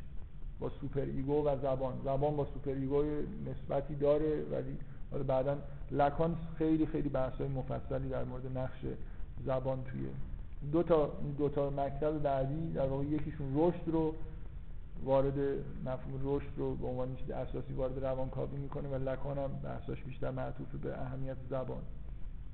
واقعا زبان مهمه دیگه. من این دیگه بدیهی ترین چیزه که شما در شما یه کودک رو واقعا نگاه بکنید به غیر از این میل به رشد کردن که تمام وجودش رو انگار در بر می‌گیره و اصلا این عجله ای که بچه ها برای بزرگ شدن دارن حتی از جسمانی این خواست خیلی مهمشونه. این تلاش نوزاد برای یادگیری زبان. شما اگه یه آدمی الان بیاد مشاهده بکنه کسی از مریخ بیاد یه بچه رو مشاهده بکنه بیشترین کاری که از حجم فعالیت بشر توی دو سال اول زندگیش انجام میده تلاش بیوقفه برای اینکه زبان رو یاد بگیره. تمام مدت داره گوش میده از یه جایی هم شروع می‌کنه حالا به هر طریق ممکن یه چیز واژه‌ای رو ساختن و ادا کردن تا اینکه مسلط بشه. به زبان انگار خیالش راحت میشه که من این کار اصلی رو انجام دادم. اینکه بشر زبان و رشد دو تا مفهوم خیلی اساسی توی به اصطلاح رفتار بشر هستن. از همون لحظه تولدشون فکر می‌کنم کاملا روشن. در عین حال لذت بردن هم هست دیگه. لذت بردن هم میره فاکتور خیلی مهم توی بشر و مشترک بین بشر و سایر حیواناته و طبعا توی نظریه فروید این لذت بردنه که خیلی به رسمیت شناخته میشه. حیوان برای اینکه اون دوتا مورد خیلی به نظر میاد در مورد حیوانات چیز نداره. و من واقعا این احساس که فروید می‌خواد که کار داروین رو تکمیل بکنه این به نظر من خیلی جدیه. بنابراین بریم سراغ اون چیزهایی که مشترکه نه مثلا اون چیزهایی که متفاوت بشر بینهایت به زبان خودش مثلا وابسته است. حالا بگذاریم. یه نکته دیگه در مورد کارهایی که فروید می‌کنه این وارد شدن مفهوم غریزه ویرانگری یا غریزه مرگ توی کارهای فروید. از یه جایی به بعد خیلی تاکید داره که در درون انسان دو تا غریزه وجود داره. یه غریزه مثلا حیات و یه غریزه مرگی غریزه لذت بردن در مقابل غریزه ویرانگری یا مثلا غریزه تو همین مقالش حالا خیلی جا همین به اصطلاح تاکید میشه که غریزه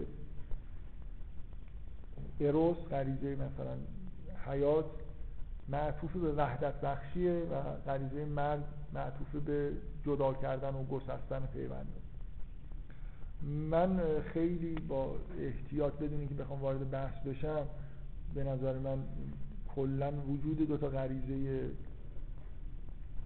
مستقل از هم تو نظریه فروید خیلی یه جوری باید نقص حساب بشه. من به نظر من که شواهدی به اندازه کافی نه فروید نه کسی دیگه ارائه نمیده که بخوایم مجبور بشیم که قائل بشیم که در وجود انسان یه جور دوگانگی وجود داره.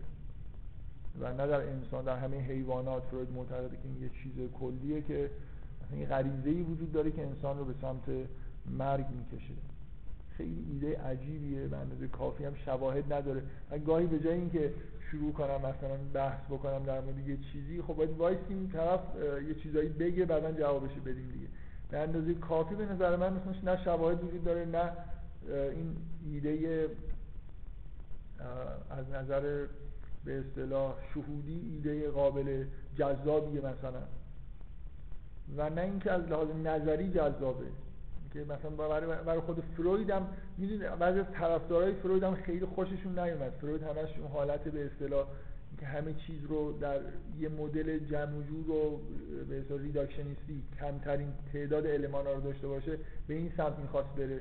از یه جایی به بعد احساس کرده که بنا به تجربیاتی که می‌کنه لازمه که کنار مثلا غریزه حیات یه چیزی به اسم غریزه مرگم در نظر بگیره. بفرمایید.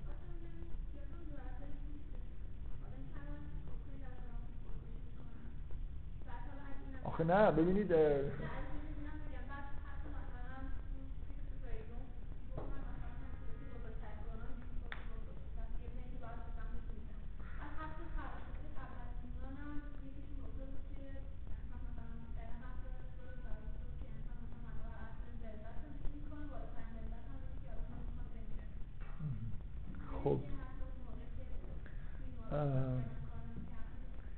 خب این که اینا این شواهد که عده این حرف رو زدن خب مثلا فرض کنیم عده این حرف رو زدن اینا واقعا شواهد نمیشه.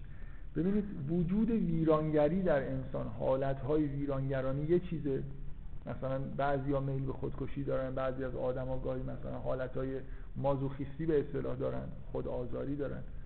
اینکه این رو ارتقا بدید ببرید در ابتدا همراه با غریزه مثلا سیانت ذات و حیات و اینا بذارید هم رده بکنید این بحث جداست. من نمیگم در انسان ها ویژگی های مثلا خود ویرانگری وجود نداره یا به وجود نمیاد. اینکه این مستقلا جزو ذات انسانه یا نه.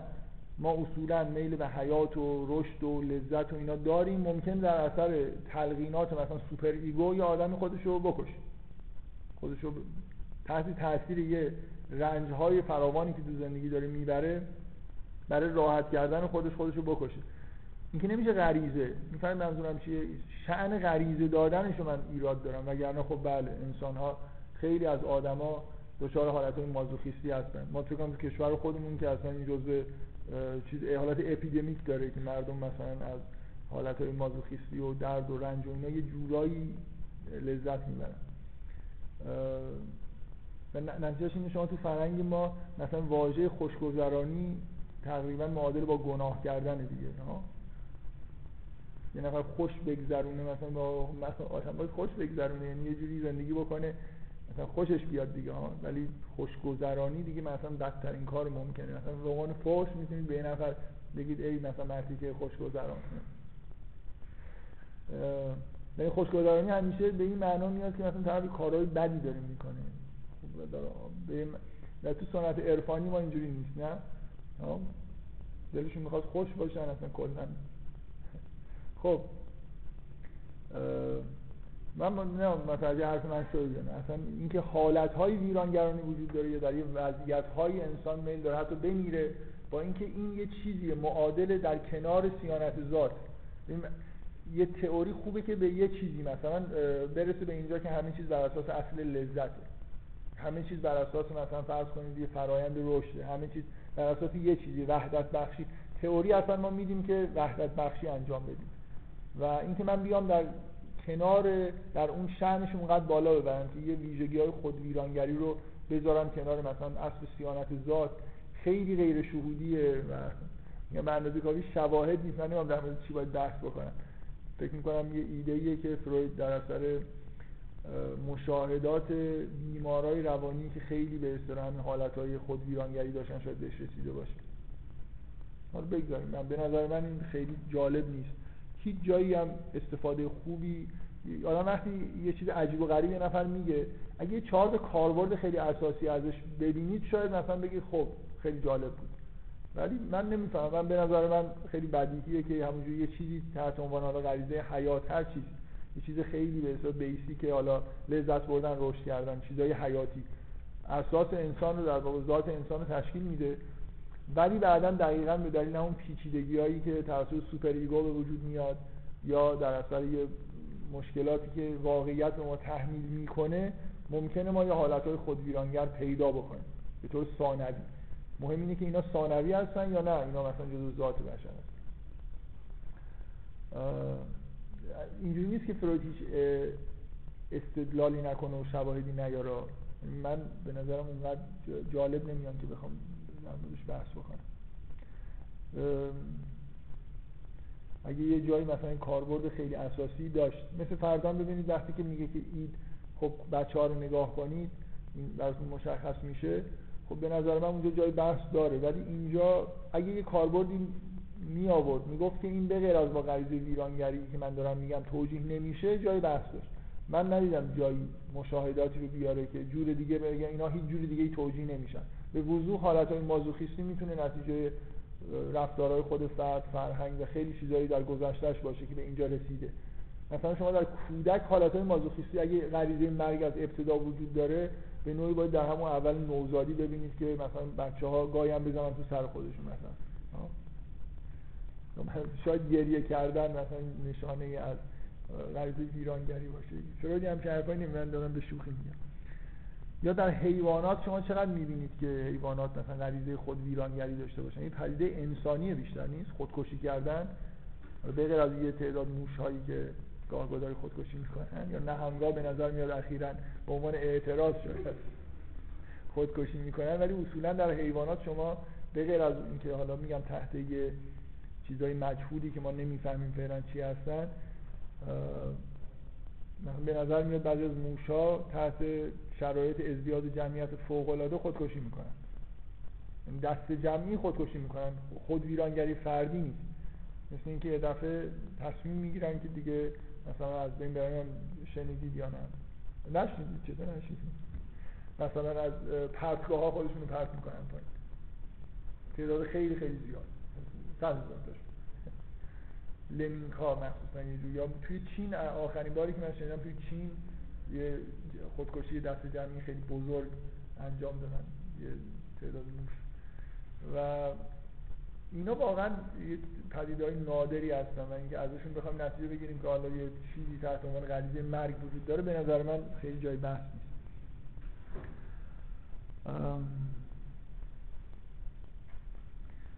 نکته بعدی در مورد بحثای خاص فروید در زمین جنسیت که نمی‌دونم. الان می‌خواد یه چیزی که کوتاهتر رو بگم و چون خیلی مفصل میشه رو بذارم برای یه جلسه مستقل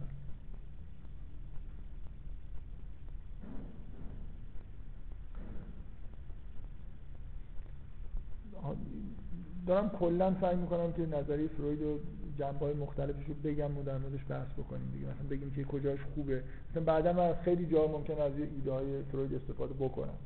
مجاز می‌دونم خودم این چیزها رو گفتم و به نظر منم کاملا درستن خوبن. مثلا سگانه فرویدی نه از نحوه تشکیلش از خود سگانه به نظرم خیلی استفاده ها میشه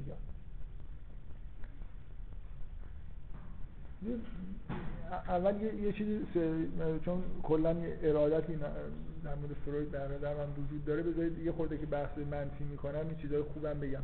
شما اینو فراموش نکنیم که فروید اصولا این توجه اساسی به وجود ناخودآگاه و اینکه مکانیسم های ناخودآگاه وجود دارن و اینا جزء فرایندهای روانی حساب میشن و تقریبا میشه گفت که شروع کرد که فعالیت های پراکنده قبلش وجود داشت. هر کسی خلاصه هر کاری بکنه قبلش فعالیت های پراکنده وجود داشت. این تب...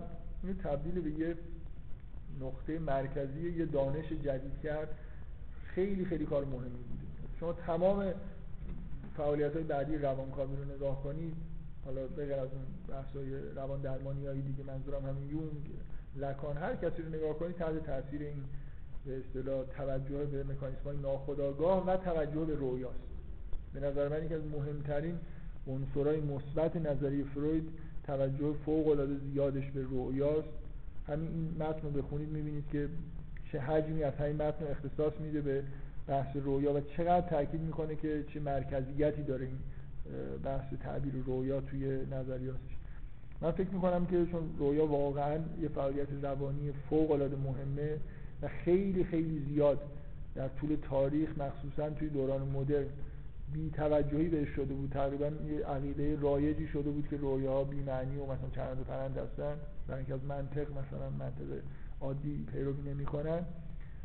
فروید حداقل این توجه به رویا کنجکاوی در مورد رویا رو به وجود آورد. ناخودآگاه و مکانیسمایی مثل مکانیسمای تولید رویا.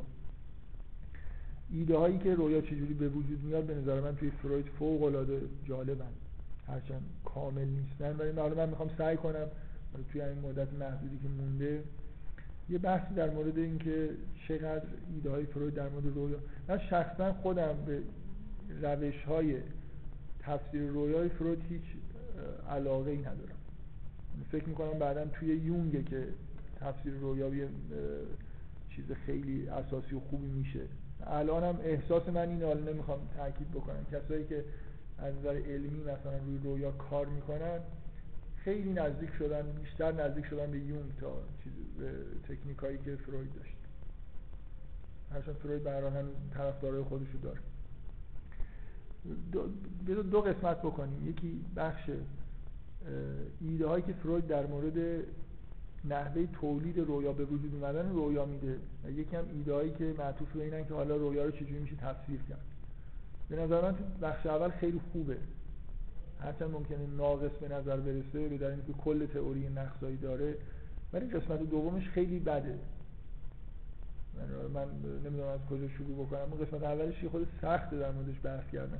من یادآوری بکنم که ایده اصلی فروید اینه که همه رویاها یه جوری در واقع تحققی آرزویی هستن. آرزوها هم یا آرزوهای ناخودآگاه مثلا سرکوب شده هستن. احتمالا تاکید خیلی زیادی تو اون کتاب تفسیر رویا هست که به هر حال برمیگردن به یه خاطره مثلا سرکوبی در کودکی.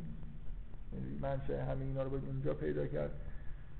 یا هم این که ممکنه من یادتون باشه همون روزی که بحث می‌کردم از روی کتابی متن خوندم که یه بخشی از رویا می‌تونه در اثر وقایع روزانه و امیالی که توی خود ایگو وجود داره خیلی شدیدن به وجود بیاد. و اینکه همیشه رویا در اینکه رویا محافظ خوابی یادتون هست دیگه. من وقتی مثلا خوابیدم عواملی وجود دارن از بیرون یا درون می‌خوان خواب به هم بزنن و رویا باعث میشه که خواب من ادامه پیدا بکنه. در واقع تحقق آرزو از نظر فروید اینجوریه دیگه. شما وقتی که مثلا فرض کنید مثالی که از توی خود کتاب تفسیر رویاش براتون خوندم میگه من بارها برام پیش اومده وقتی غذای خوردم که تشنه میشم توی خواب خواب می‌بینم که دارم مثلا یه لیوان جر لیوان مثلا خیلی بزرگی از آب خنک رو توی خواب می‌خورم. و این در واقع باعث میشه از خواب پا نشم دیگه برای خاطر اینکه یه چیزی بدنم انگار لازم داره داره به من فشار میاره که من از خواب بیدار بکنه. من تشنگیمو به طور با یه اوهامی توی رویا چیز می‌کنم از بین می‌برم. و ممکنه چند بار هی مثلا همین خواب ببینم که دارم آبو می‌خورم و آبو می‌خورم و نهایتا مجبورشم پاشم برای رویا تا حد ممکن سعی می‌کنه جلوی بیدار شدن من بگیر و همینطور سایر فشارهایی که توی روان هست که ممکنه به یه ضربه های روانی توی کودکی یا هر جایی برگرده اینا هم توی خواب چون ایگو تعطیل میشه این شروع می‌کنه فعالیت کردن و خواسته های خودشون مثل اینکه می‌خواد تحمیل بکنه. میدان رو خالی می‌بینه و شروع می‌کنه یه چیزایی رو به تحرکاتی انجام دادن که اونا هم می‌تونه منو از خواب بیدار بکنه دیگه. من رویاهایی می‌بینم مطابق میل اید که یه جوری مثلا مثل اینکه بهش یه چیزی بدم که ساکت بشه فعلا. بنابراین رویاها از این نظر به اعتقاد فروید مهمه که از طریق رویا ما می‌تونیم کشف بکنیم که اون تو زمین ناخودآگاه چه خواسته های سرکوب شده ای وجود داره. و رویا می‌تونن به ما نشون بدن که مثلا بیماری های روانی منشأش کجاست. منشأش با توجه به ایده ای که فروید در مورد بیماری روانی داره که منشأش مثلا یه جور سرکوبیه. بنابراین رویاها نشانه های خوبی از امیال ناخودآگاه و گاهی خداگاه انسان هستن خب اگر اون ایده ای رو که من اول جلسه گفتم بپذیرید کمابیش میشه این حرفا رو گفت که درسته به یه معنی. یه لحظه اجازه بدید. یعنی بیاید این که یه خواست بسیار اساسی اید رو بذارید کنار. بگید که ما توی ناخودآگاه ما یه سری در ناخودآگاه درخواست های از ما داره. مثل درخواست جنسی به معنای مثلا رسیدن به تعادل. حالا من تعادل که میگم خود تو فرهنگ یونگی در واقع دارم صحبت می‌کنم انگار. بگم که درخواست مهمی که در ناخودآگاه من وجود داره رشد. خب؟ بنابراین یه جوری وقتی که من به خواب میرم اون سیگنال ego خاموش میشه super ego خاموش میشه تقریبا و ناخودآگاه من شروع می‌کنه اون سیگنال های درخواست های خودش رو مطرح کردن. بنابراین محدود نکنیم که درخواست توسط اید داره انجام میشه. بگیم که رویا کاری که داره در واقع توش انجام میشه اینه که این مجموعه از پیام هایی که توسط از اعماق ناخودآگاه ما میاد انگار تبدیل به رویا میشن. می‌تونید فرض این که رویا محافظ خواب هست رو حفظ بکنید و این حرفای فروید رو تعمین بدید به همه چیزایی که یونگ میگه.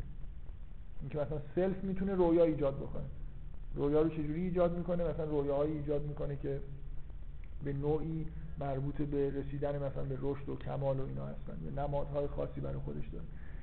ولی حالا روی این خیلی تاکید نکنیم. من در وقتی که در مورد تئوری رویای یونگ صحبت می‌کنم یه بار دیگه برمیگردم. به نظر من ایده های فروید خوبن کلا. و یه جوری قابل تطبیق حتی توی ایده های به اصطلاح یونگی هم هستن. ولی روش های برخورد شما سوالتون رو بگید.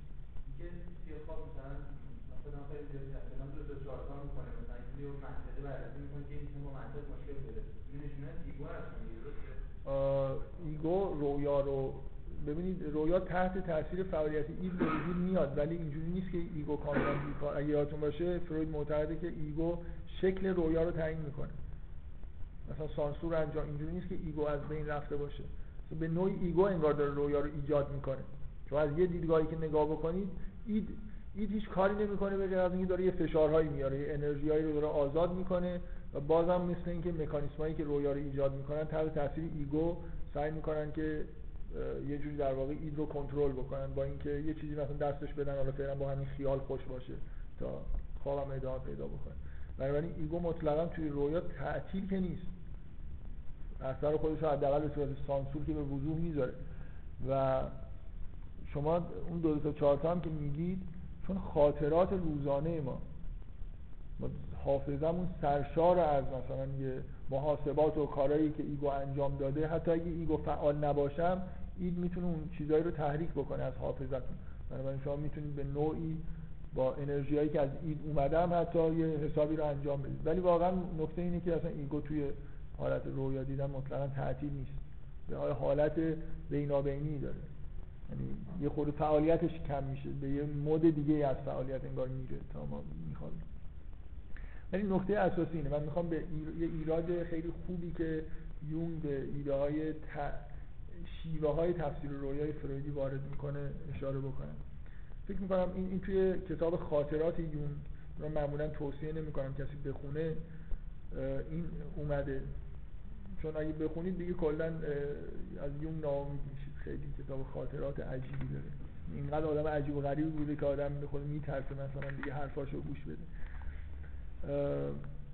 من یه بار یه چیزی از خاطراتش تعریف کردم براتون که می‌گفت که از روی کنجکاوی شروع کرده بود. توی روزم ساعت ها می‌رفت مثلا با ما رو نمی‌دونم حیوانات دیگه حرف می‌زد یادداشت برمیداشت. اینجوری توصیفایی کرده مثلا توی این عین خواب دیگه. یعنی توی بیداری یاد گرفته بود چجوری مثلا به حالت ناهوشیار بره و بعد می‌رفت و تمام اینا رو قلم دستش بود مینوشت. مثل اینکه تمرین یه کار جدیدی بر و اینکه من واقعا تحت تاثیر قرار گرفتم که به نظر من خیلی صادقانه میگه که وقتی این کار شروع کردم نمی‌دونستم که برمیگردم یا نه. مثلا این حالت ها ولی دیگه نمی‌تونستم. مثلا این کنجکاویش نمیذاشت.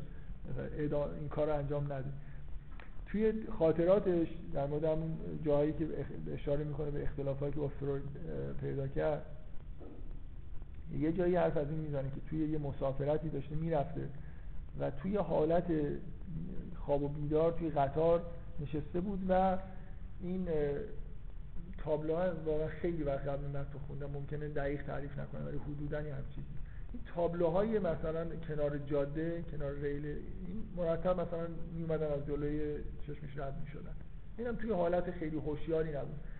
گفت همینطور که اینا رو داشتم مثلا نگاه می‌کردم توی این حالت هوشیار یه تدایی هایی برای من ایجاد شد و مثلا یاد انگار یه چیزهایی از کودکی خودم افتادم دقت می‌کنید؟ مثل اینکه در مورد حالا یادم نیست دقیقا چقدر توضیح میده.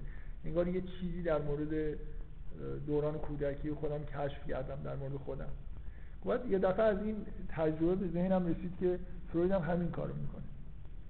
در واقع رویا مثل یه بهانه میشه برای بیمارای فروید که اون تدایا رو انجام بدن. اینا تعبیر رویاهایی که مردم دیدن نیست.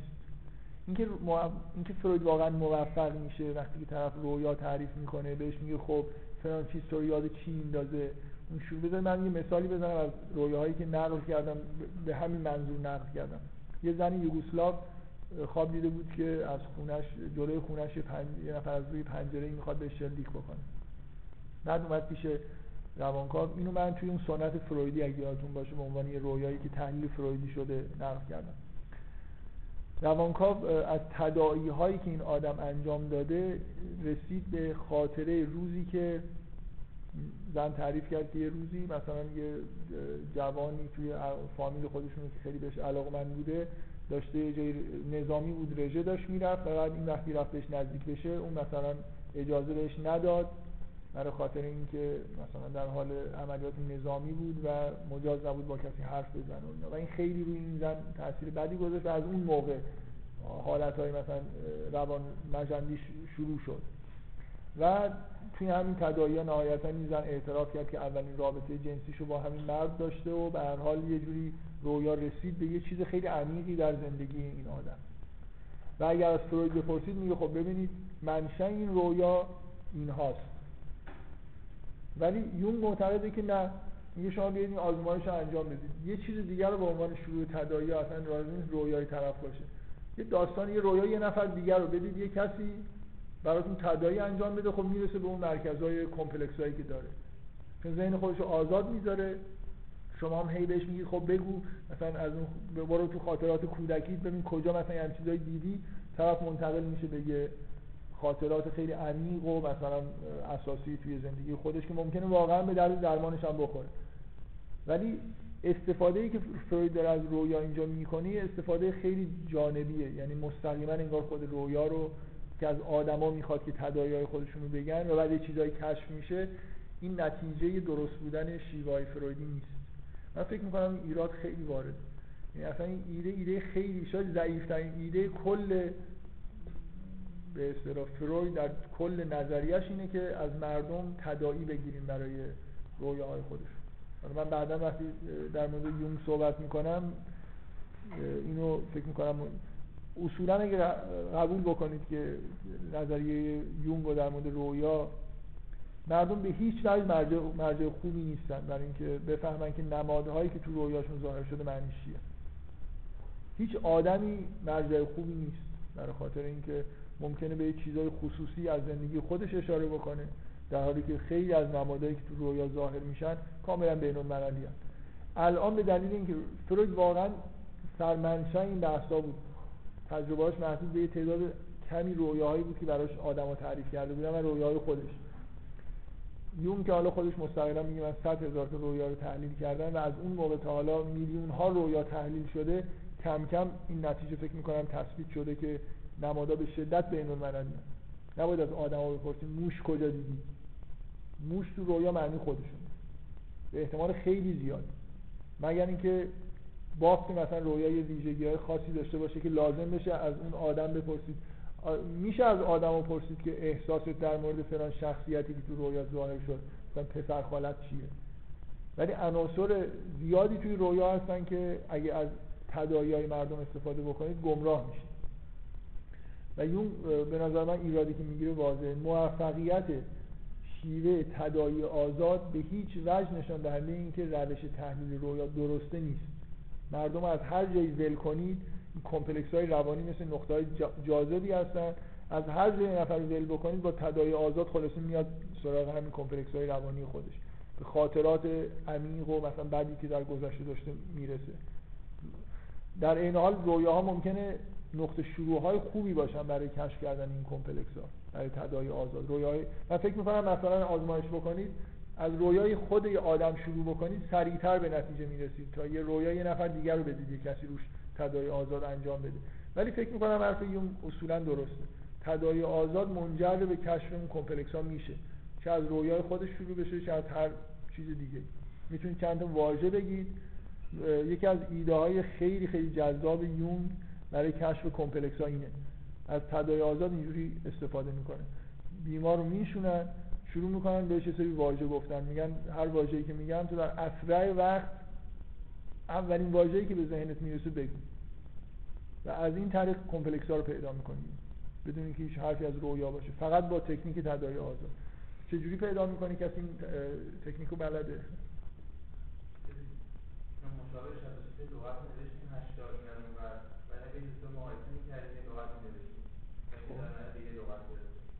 نه تکنیک تکنیک تداعی آزادی اون اینه. الان یه نفر میاد و من می‌خوام سعی کنم که یه جوری کمپلکس های روانیش رو شناسایی بکنم. یه سری واژه میگم. معمولا به طور طبیعی شروع می‌کنم از سری واژه های خونسا. مثلا میگم باران. طرف بلافاصله میگه برف. یه چیزی میگه دیگه. آجر سیمان. بعد کم کم خود معنی دار واژه معنی دارتر میگم. مادر پدر مرگ نمی‌دونم. حالا هر چیزی. خیلی واژه هم خیلی چیز نیست. اینجوری نیست که یه مجموعه واژه اختراع شده باشه برای این کار. ولی خب روانکار بر اساس حدسایی که می‌زنه ممکنه واژه های جدید رو خوب انتخاب کنه. تمام تکنیک اینه که آدما متمرکز میشن روی اینکه و معمولا حدسشون اینه که روانکار می‌خواد از اون واژه‌ای که اونا میگه نتیجه بگیره. در حالی که اصلا اینجوری نیست. تکنیکی اون اینه که به طور حال مخفی زمان رو فقط یادداشت بکنیم. این چقدر طول می‌کشه که طرف جواب بده. همین. هر جایی که به کمپلکس ها نزدیک بشید طرف میمونه توی جواب دادن. به باران بر مادر یارو مثلا خود 5 ثانیه طول می‌کشه تا مثلا بگه مادر بزرگان نه اینکه جوابا هیچ ارزشی ندارن ولی نکته اصلی توی این تکنیک طول کشیدنه. جایی که به در واقع از نظر یونگ کمپلکس اون جاییه که یه مجموعه عواطف تو در توی انگار یه انرژی های رها نشده اونجا جمع شدن. وقتی واژه نزدیکی به اون کمپلکس رو میگید طرف یه حالت گیجی بهش دست میده. راحت نیست دیگه مثلا توی جواب دادن ممکنه یه تردیدایی بکنه برای خاطر اینکه به یه جایی که منبع عاطفه و انرژی شما دست گذاشتید در واقع به یه آدم اولی سری واژه خونسا میدن که اون زمان طبیعی پاسخ دادن شما بعضی آدم ممکنه همینجوری ده ثانیه باران رو هم یارو مثلا ده ثانیه تو بکشه بگی بعد.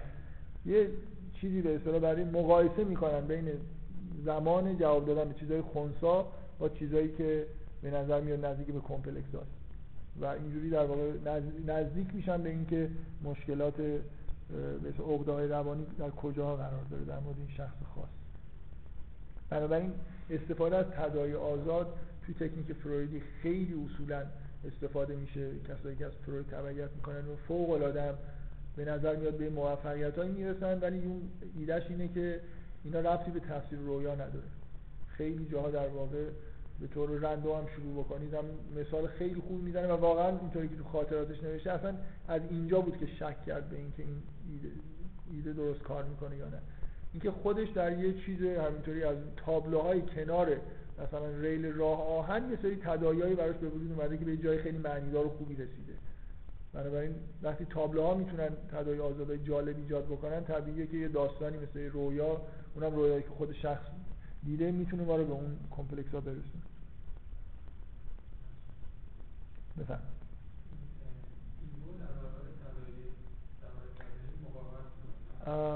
ببین همه ماجرا اینه دیگه. چرا من میگم ایده خیلی ضعیفه توی کارهای فروید؟ برای خاطر اینکه اصلا تداعی آزاد حد اکثر دخالت ego یه ذره کم میشه.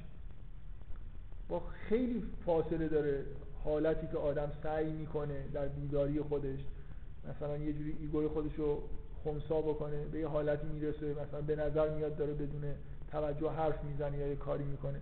تا حالت خواب تو حالت خواب ما به یه چیزای فوق العاده عمیقی توی ناخودآگاهمون که خود فروید معتقده که اصلا این بخشای از ناخودآگاه است هیچ وقت ما بهش دسترسی ممکنه پیدا نکنیم. اینکه معلومه که اگه یه بخشای عمیقی از ناخودآگاه پیام هایی فرستاده باشن یا دخالتی کرده باشن با تداعی آزاد شما بهش نمی‌رسید. با تداعی آزاد طبق اصطلاحات فرویدی به نظر من حد میشه چیزایی از پیش آگاهی رو بیرون کشید نه ناخودآگاهی رو. یا یه چیزای خیلی سطحی از ناخودآگاه ممکنه بیرون بیاد. تداعی آزاد داری به اون درد می‌خوره که شما باش می‌تونید کمپلکس ها رو شناسایی بکنید. ممکنه از درمانی جالب باشه. ولی واقعا اینکه رویا رو بخوایم با این شیوا تحلیل بکنیم خیلی به نظر من ایده بدیه ایده عجیبه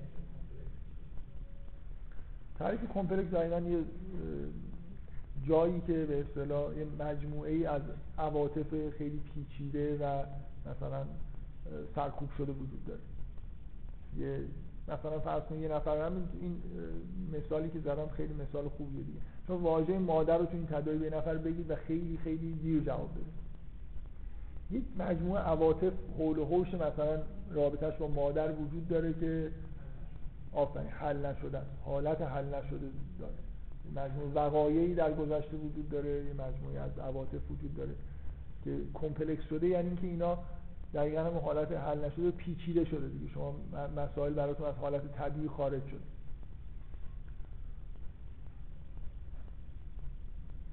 خب. که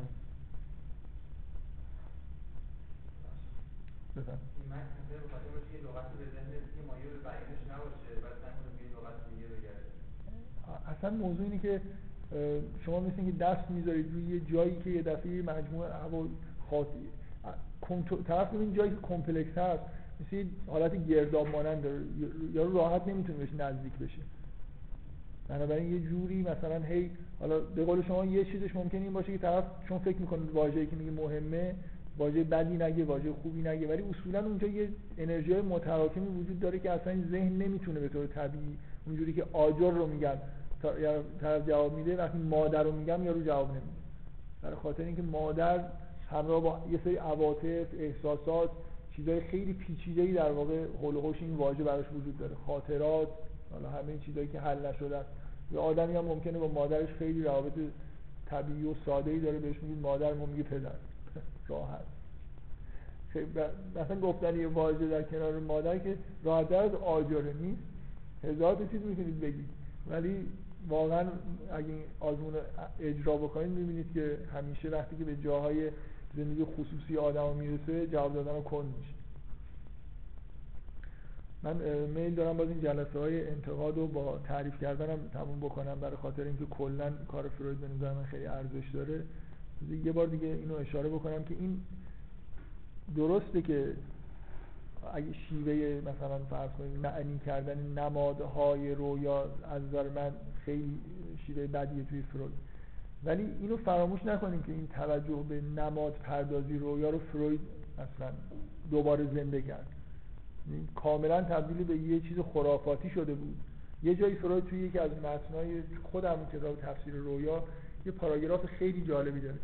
میگه این یه بار دیگه یه شواهد یه از نظر من یه شاهدیه بر این که این علوم قدیم که ما اینا رو کنار گذاشتیم باز دوباره ارزش های خودشون ثابت می‌کنن یعنی فروید واقعا بعد از سالها قرنها اینکه مثلا تفسیر و تعبیر خواب عنوانی علم باستانی تبدیل شده بود به چیز مسخره ای که مثلا جو خرافات بود واقعا به این نتیجه رسید که کاملا اونا چیز بودن. نه اینکه شیوه های اونا رو قبول داشته باشه ولی معتقد بود به هر حال اینکه رویاها نمادینن تمثیلوارن همه اینا رو قبول کرد.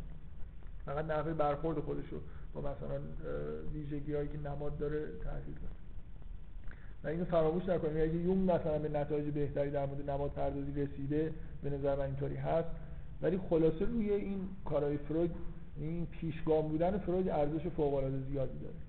که این تعداد مثلا ایده های ابتکاری یا چیزهایی رو که از بین رفته بود احیا کرده این همیشه باید تو ذهنمون باشه که به هر حال علیرغم نقصایی که من فکر می‌کنم تو نظریش هست ولی ارزشاش رو واقعا فراموش نکن. بفرمایید.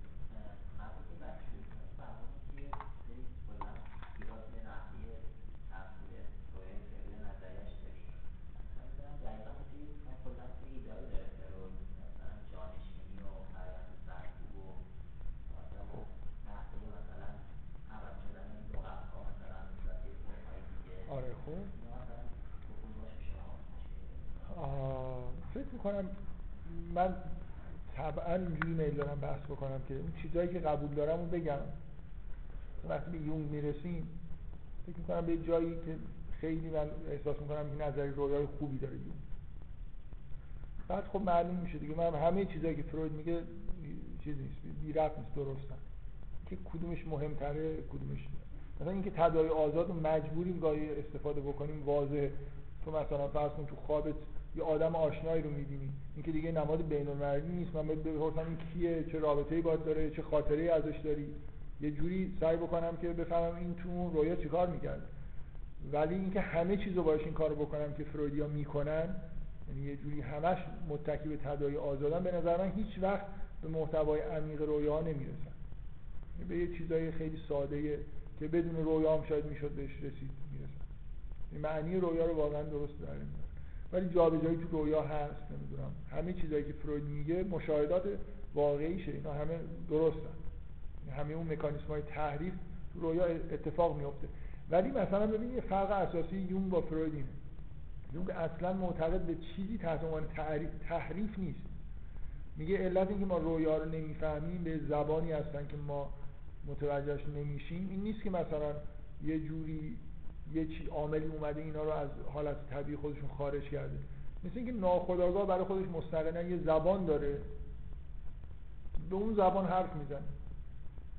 اینکه از نماد استفاده میشه این نیست که مثلا می‌خواد اینو بگه بعد مثلا ایگو میگه حالا اینو که نمیشه گفت من بیام اینو بذارم جای اون. اینجوری نیست. ناخودآگاه به طور یه چیز مشترکی بین همه انسان ها وجود داره. مجموع نمادها وجود داره. اینا یه معنی ثابتی دارن. و ناخودآگاه برای خودش با زبان خودش حرف می‌زنه. ما هم وظیفه داریم بریم اون زبان یاد بگیریم اینکه رویا رو بفهمیم. این خیلی فرق می‌کنه با ایده تحریف. مثل اینکه ناخودآگاه چیزایی می‌خواد بگه ایگوی هر کسی اون لحظه شروع می‌کنه چیزها رو جابجا کردن نماد پردازی کردن و الی آخر. اصولا ایده تحریف توی یون وجود نداره اون شکلی که توی فروید وجود داره. خب. بذار من فقط یه نکته انتهایی چون یه جای دیگه ندارم بگم فراموش بکنم. فرض کنید که من به عنوان ایراد دارم میگم. من احساسم اینه اگه قبول بکنیم که در رویا نهاد ما نهاد ما ایده و تو رویا ما در واقع یه جوری در اختیار اید بیشتر قرار می‌گیریم. من احساس می‌کنم که اید ما هم که چیزی شبیه حیه حیوان درنده مثلا بی هوش و حواسی که همش دنبال لذته من احساسم اینه که از این سفر رویا که مردم صبح برمیگردن از اینکه بیدار می‌کنی باید دستتو گاز بگیره آدما یعنی توی رویا تبدیل به حالت به نهاد خودشون رجوع کردن و تبدیل به حالت های حیوانی بهشون دست داده. درست؟ درست؟ دقیقا مشاهدات ما برعکس آدم صبح که از خواب پا میشن معنوی ترین حالات و روحانی ترین حالات رو معمولا دم صبح تجربه می‌کنن. بعد از اینکه از این سفر برگشتن. اگه در اختیار اون بخش پست و بیهوش و حواس و نمی‌دونم سیاه خودمون تو رویا قرار بگیریم باید حالمون صبح که پا میشیم حال خوبی نباشه. معنویت نداشته باشه مثلا اگه همه اون معنویات ها ساختگی هستن نباید شما اول باید مثلا در طول روز به تدریج دوباره برگردید به اون حالت های معنویتون. سر صبح باید آدم همه حالت تهاجمی خود داشته باشن. مثلا کارهای عجیب و غریبی احتمالاً تو سر بزن تجربه برعکس اینو میگه به نظر من. تجربه میگه که من تجربه میگه که صبح آدما خیلی حالت روحانی و معنوی بیشتری دارن. حالا من اینو بکنم بفهم. چیشون کمتر نیست؟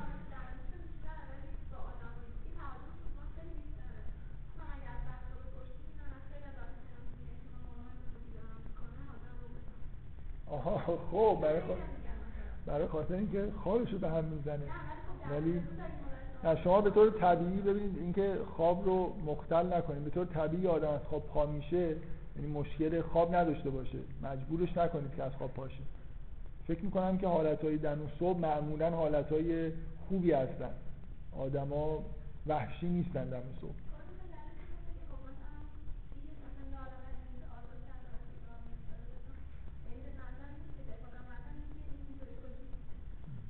که ایشون میگن که من به عنوان یه ایده ای گفتم که فکر می‌کنم که خیلی نمی‌خوره به اینکه در اختیار id هستیم. یعنی مثل اینکه لحظه بیدار شدن لحظه ای نیست که id ما کم کم داره مثلا خاموش میشه ego داره روشن میشه. درست؟ من فکر می‌کنم باید در موقع بیدار شدن بیشتر id کم کم داره محو میشه. ایشون میگن که شاید اگه آرامشی وجود داره دلیلش اینه که انرژی های مثلا یه سری آرزوهای id که مثلا کم کم وحشیش کرده بود توی رویا یه جوری آرزوها برآورده شده ایدی به آرامشی رسیده. برای همین مثلا صبح پا میشین آره اینم توجیه من نمی‌خوام بگم که شواهدی که آدم میاره به نظر من این چیز منفیه. احساس من اینه که آدم وقتی نظری فروید می‌خونه باید یه جوری آدما در موقع خواب و بعد از خواب حالتهای خوبی نداشته باشن. ولی اینم چیزی نیست که رد نمی‌کنه. به این توجیهیه که می‌تونیم می‌تونیم بگیم اگه معنویتی یا مثلا یه حالت آرامشی در صبح می‌بینیم مربوط به اینه که بخشی از خواسته اید به طور محدودم شده خلاص توی رویا برآورده شده یه سری انرژی ها تخلیه شده. توجیه خوبی همیشه روانکاوی اینجوریه دیگه. هیچ وقت چیز قاطعی نمیشه گفت. یعنی من هر چیزی بر علیه نظریه بگم هر جایی حتما شما می‌تونید یه جوری توجیه بکنید. یه همون نکته ایه که همون گرونبام و اینا میگن دیگه. شما هیچ وقت نمی‌تونید یه ایده دقیقی داشته باشید به نظریه رو رد بکنید. یعنی مثلا فرض کنید این توجیه شما خب به هر حال یه جوری مثلا رو توجیه می‌کنید. اینجوری نیست که آدم بگه که اوه مثلا شواهدی گیر آوردم که نظریه فروید رد میشه. هیچ وقت رد نمیشه. همیشه. یعنی فروید فکر می‌کنم من حالا که این بحث شد یه جمله از توی این کتاب بخونم براتون.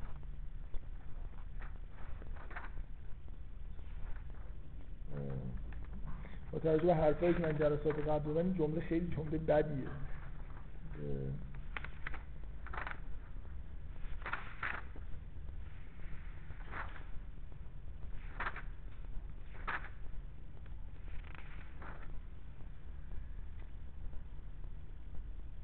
هر کس که تحقیقات ما را به طور همه جانبه بشناسد در خواهد یافت که راهکار ما در برابر هر انتقادی پابرجا میماند.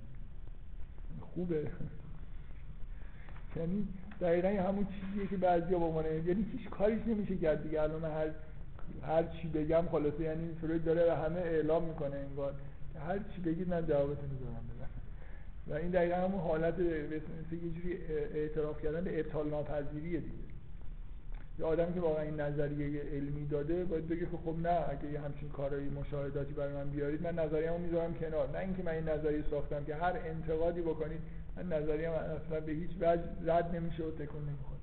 واقعا این به هر حال یادآوری بکنیم که این واقعیتی از هیچ وقت نمیشه شواهد دقیقی برای رد و تایید مثلا یه چیزی مثل رد نظر روانکاوی آورد.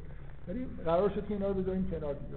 بحثا که مثلا بیایم مثلا ابطال بکنیم یا یه چیزی به اصطلاح تایید بیاریم. فکر می‌کنم خود آزادتر باشیم بهتر من جلسه آینده این انتقادا رو قطعا تموم می‌کنم. امیدوارم یونگ رو شروع بکنم. و مطمئنا در مورد یونگ و لکان اینقدری که در مورد فروید بحث کردم بحث نمی‌کنم. چون اصلا من برنامه این نبود که اینقدر این قسمت ها طول بکشه. سعی می‌کنم ایده های کلی که بعدا بشه سریع مثلا به کار بست رو بگم. یونگ هم که اگه بخواد بحث بکنید یه قرن طول می‌کشه. حجم مطالبی که نوشته فوق العاده زیاده. خیلی خیلی نظریه همه جانبه ایه در مورد همه چیز هم اظهار نظر می‌کنه. ولی فکر می‌کنم اون به اصطلاح باز هسته مرکزی نظریاتش میشه راحت توی چند جلسه گفت. لکان رو هم که اصلا نمیشه خلاصه کرد نمیشه بحث داد. لکان اصلا فهمیدنش خیلی سخته من خیلی هم فکر می‌کنم در موردش بحث کنم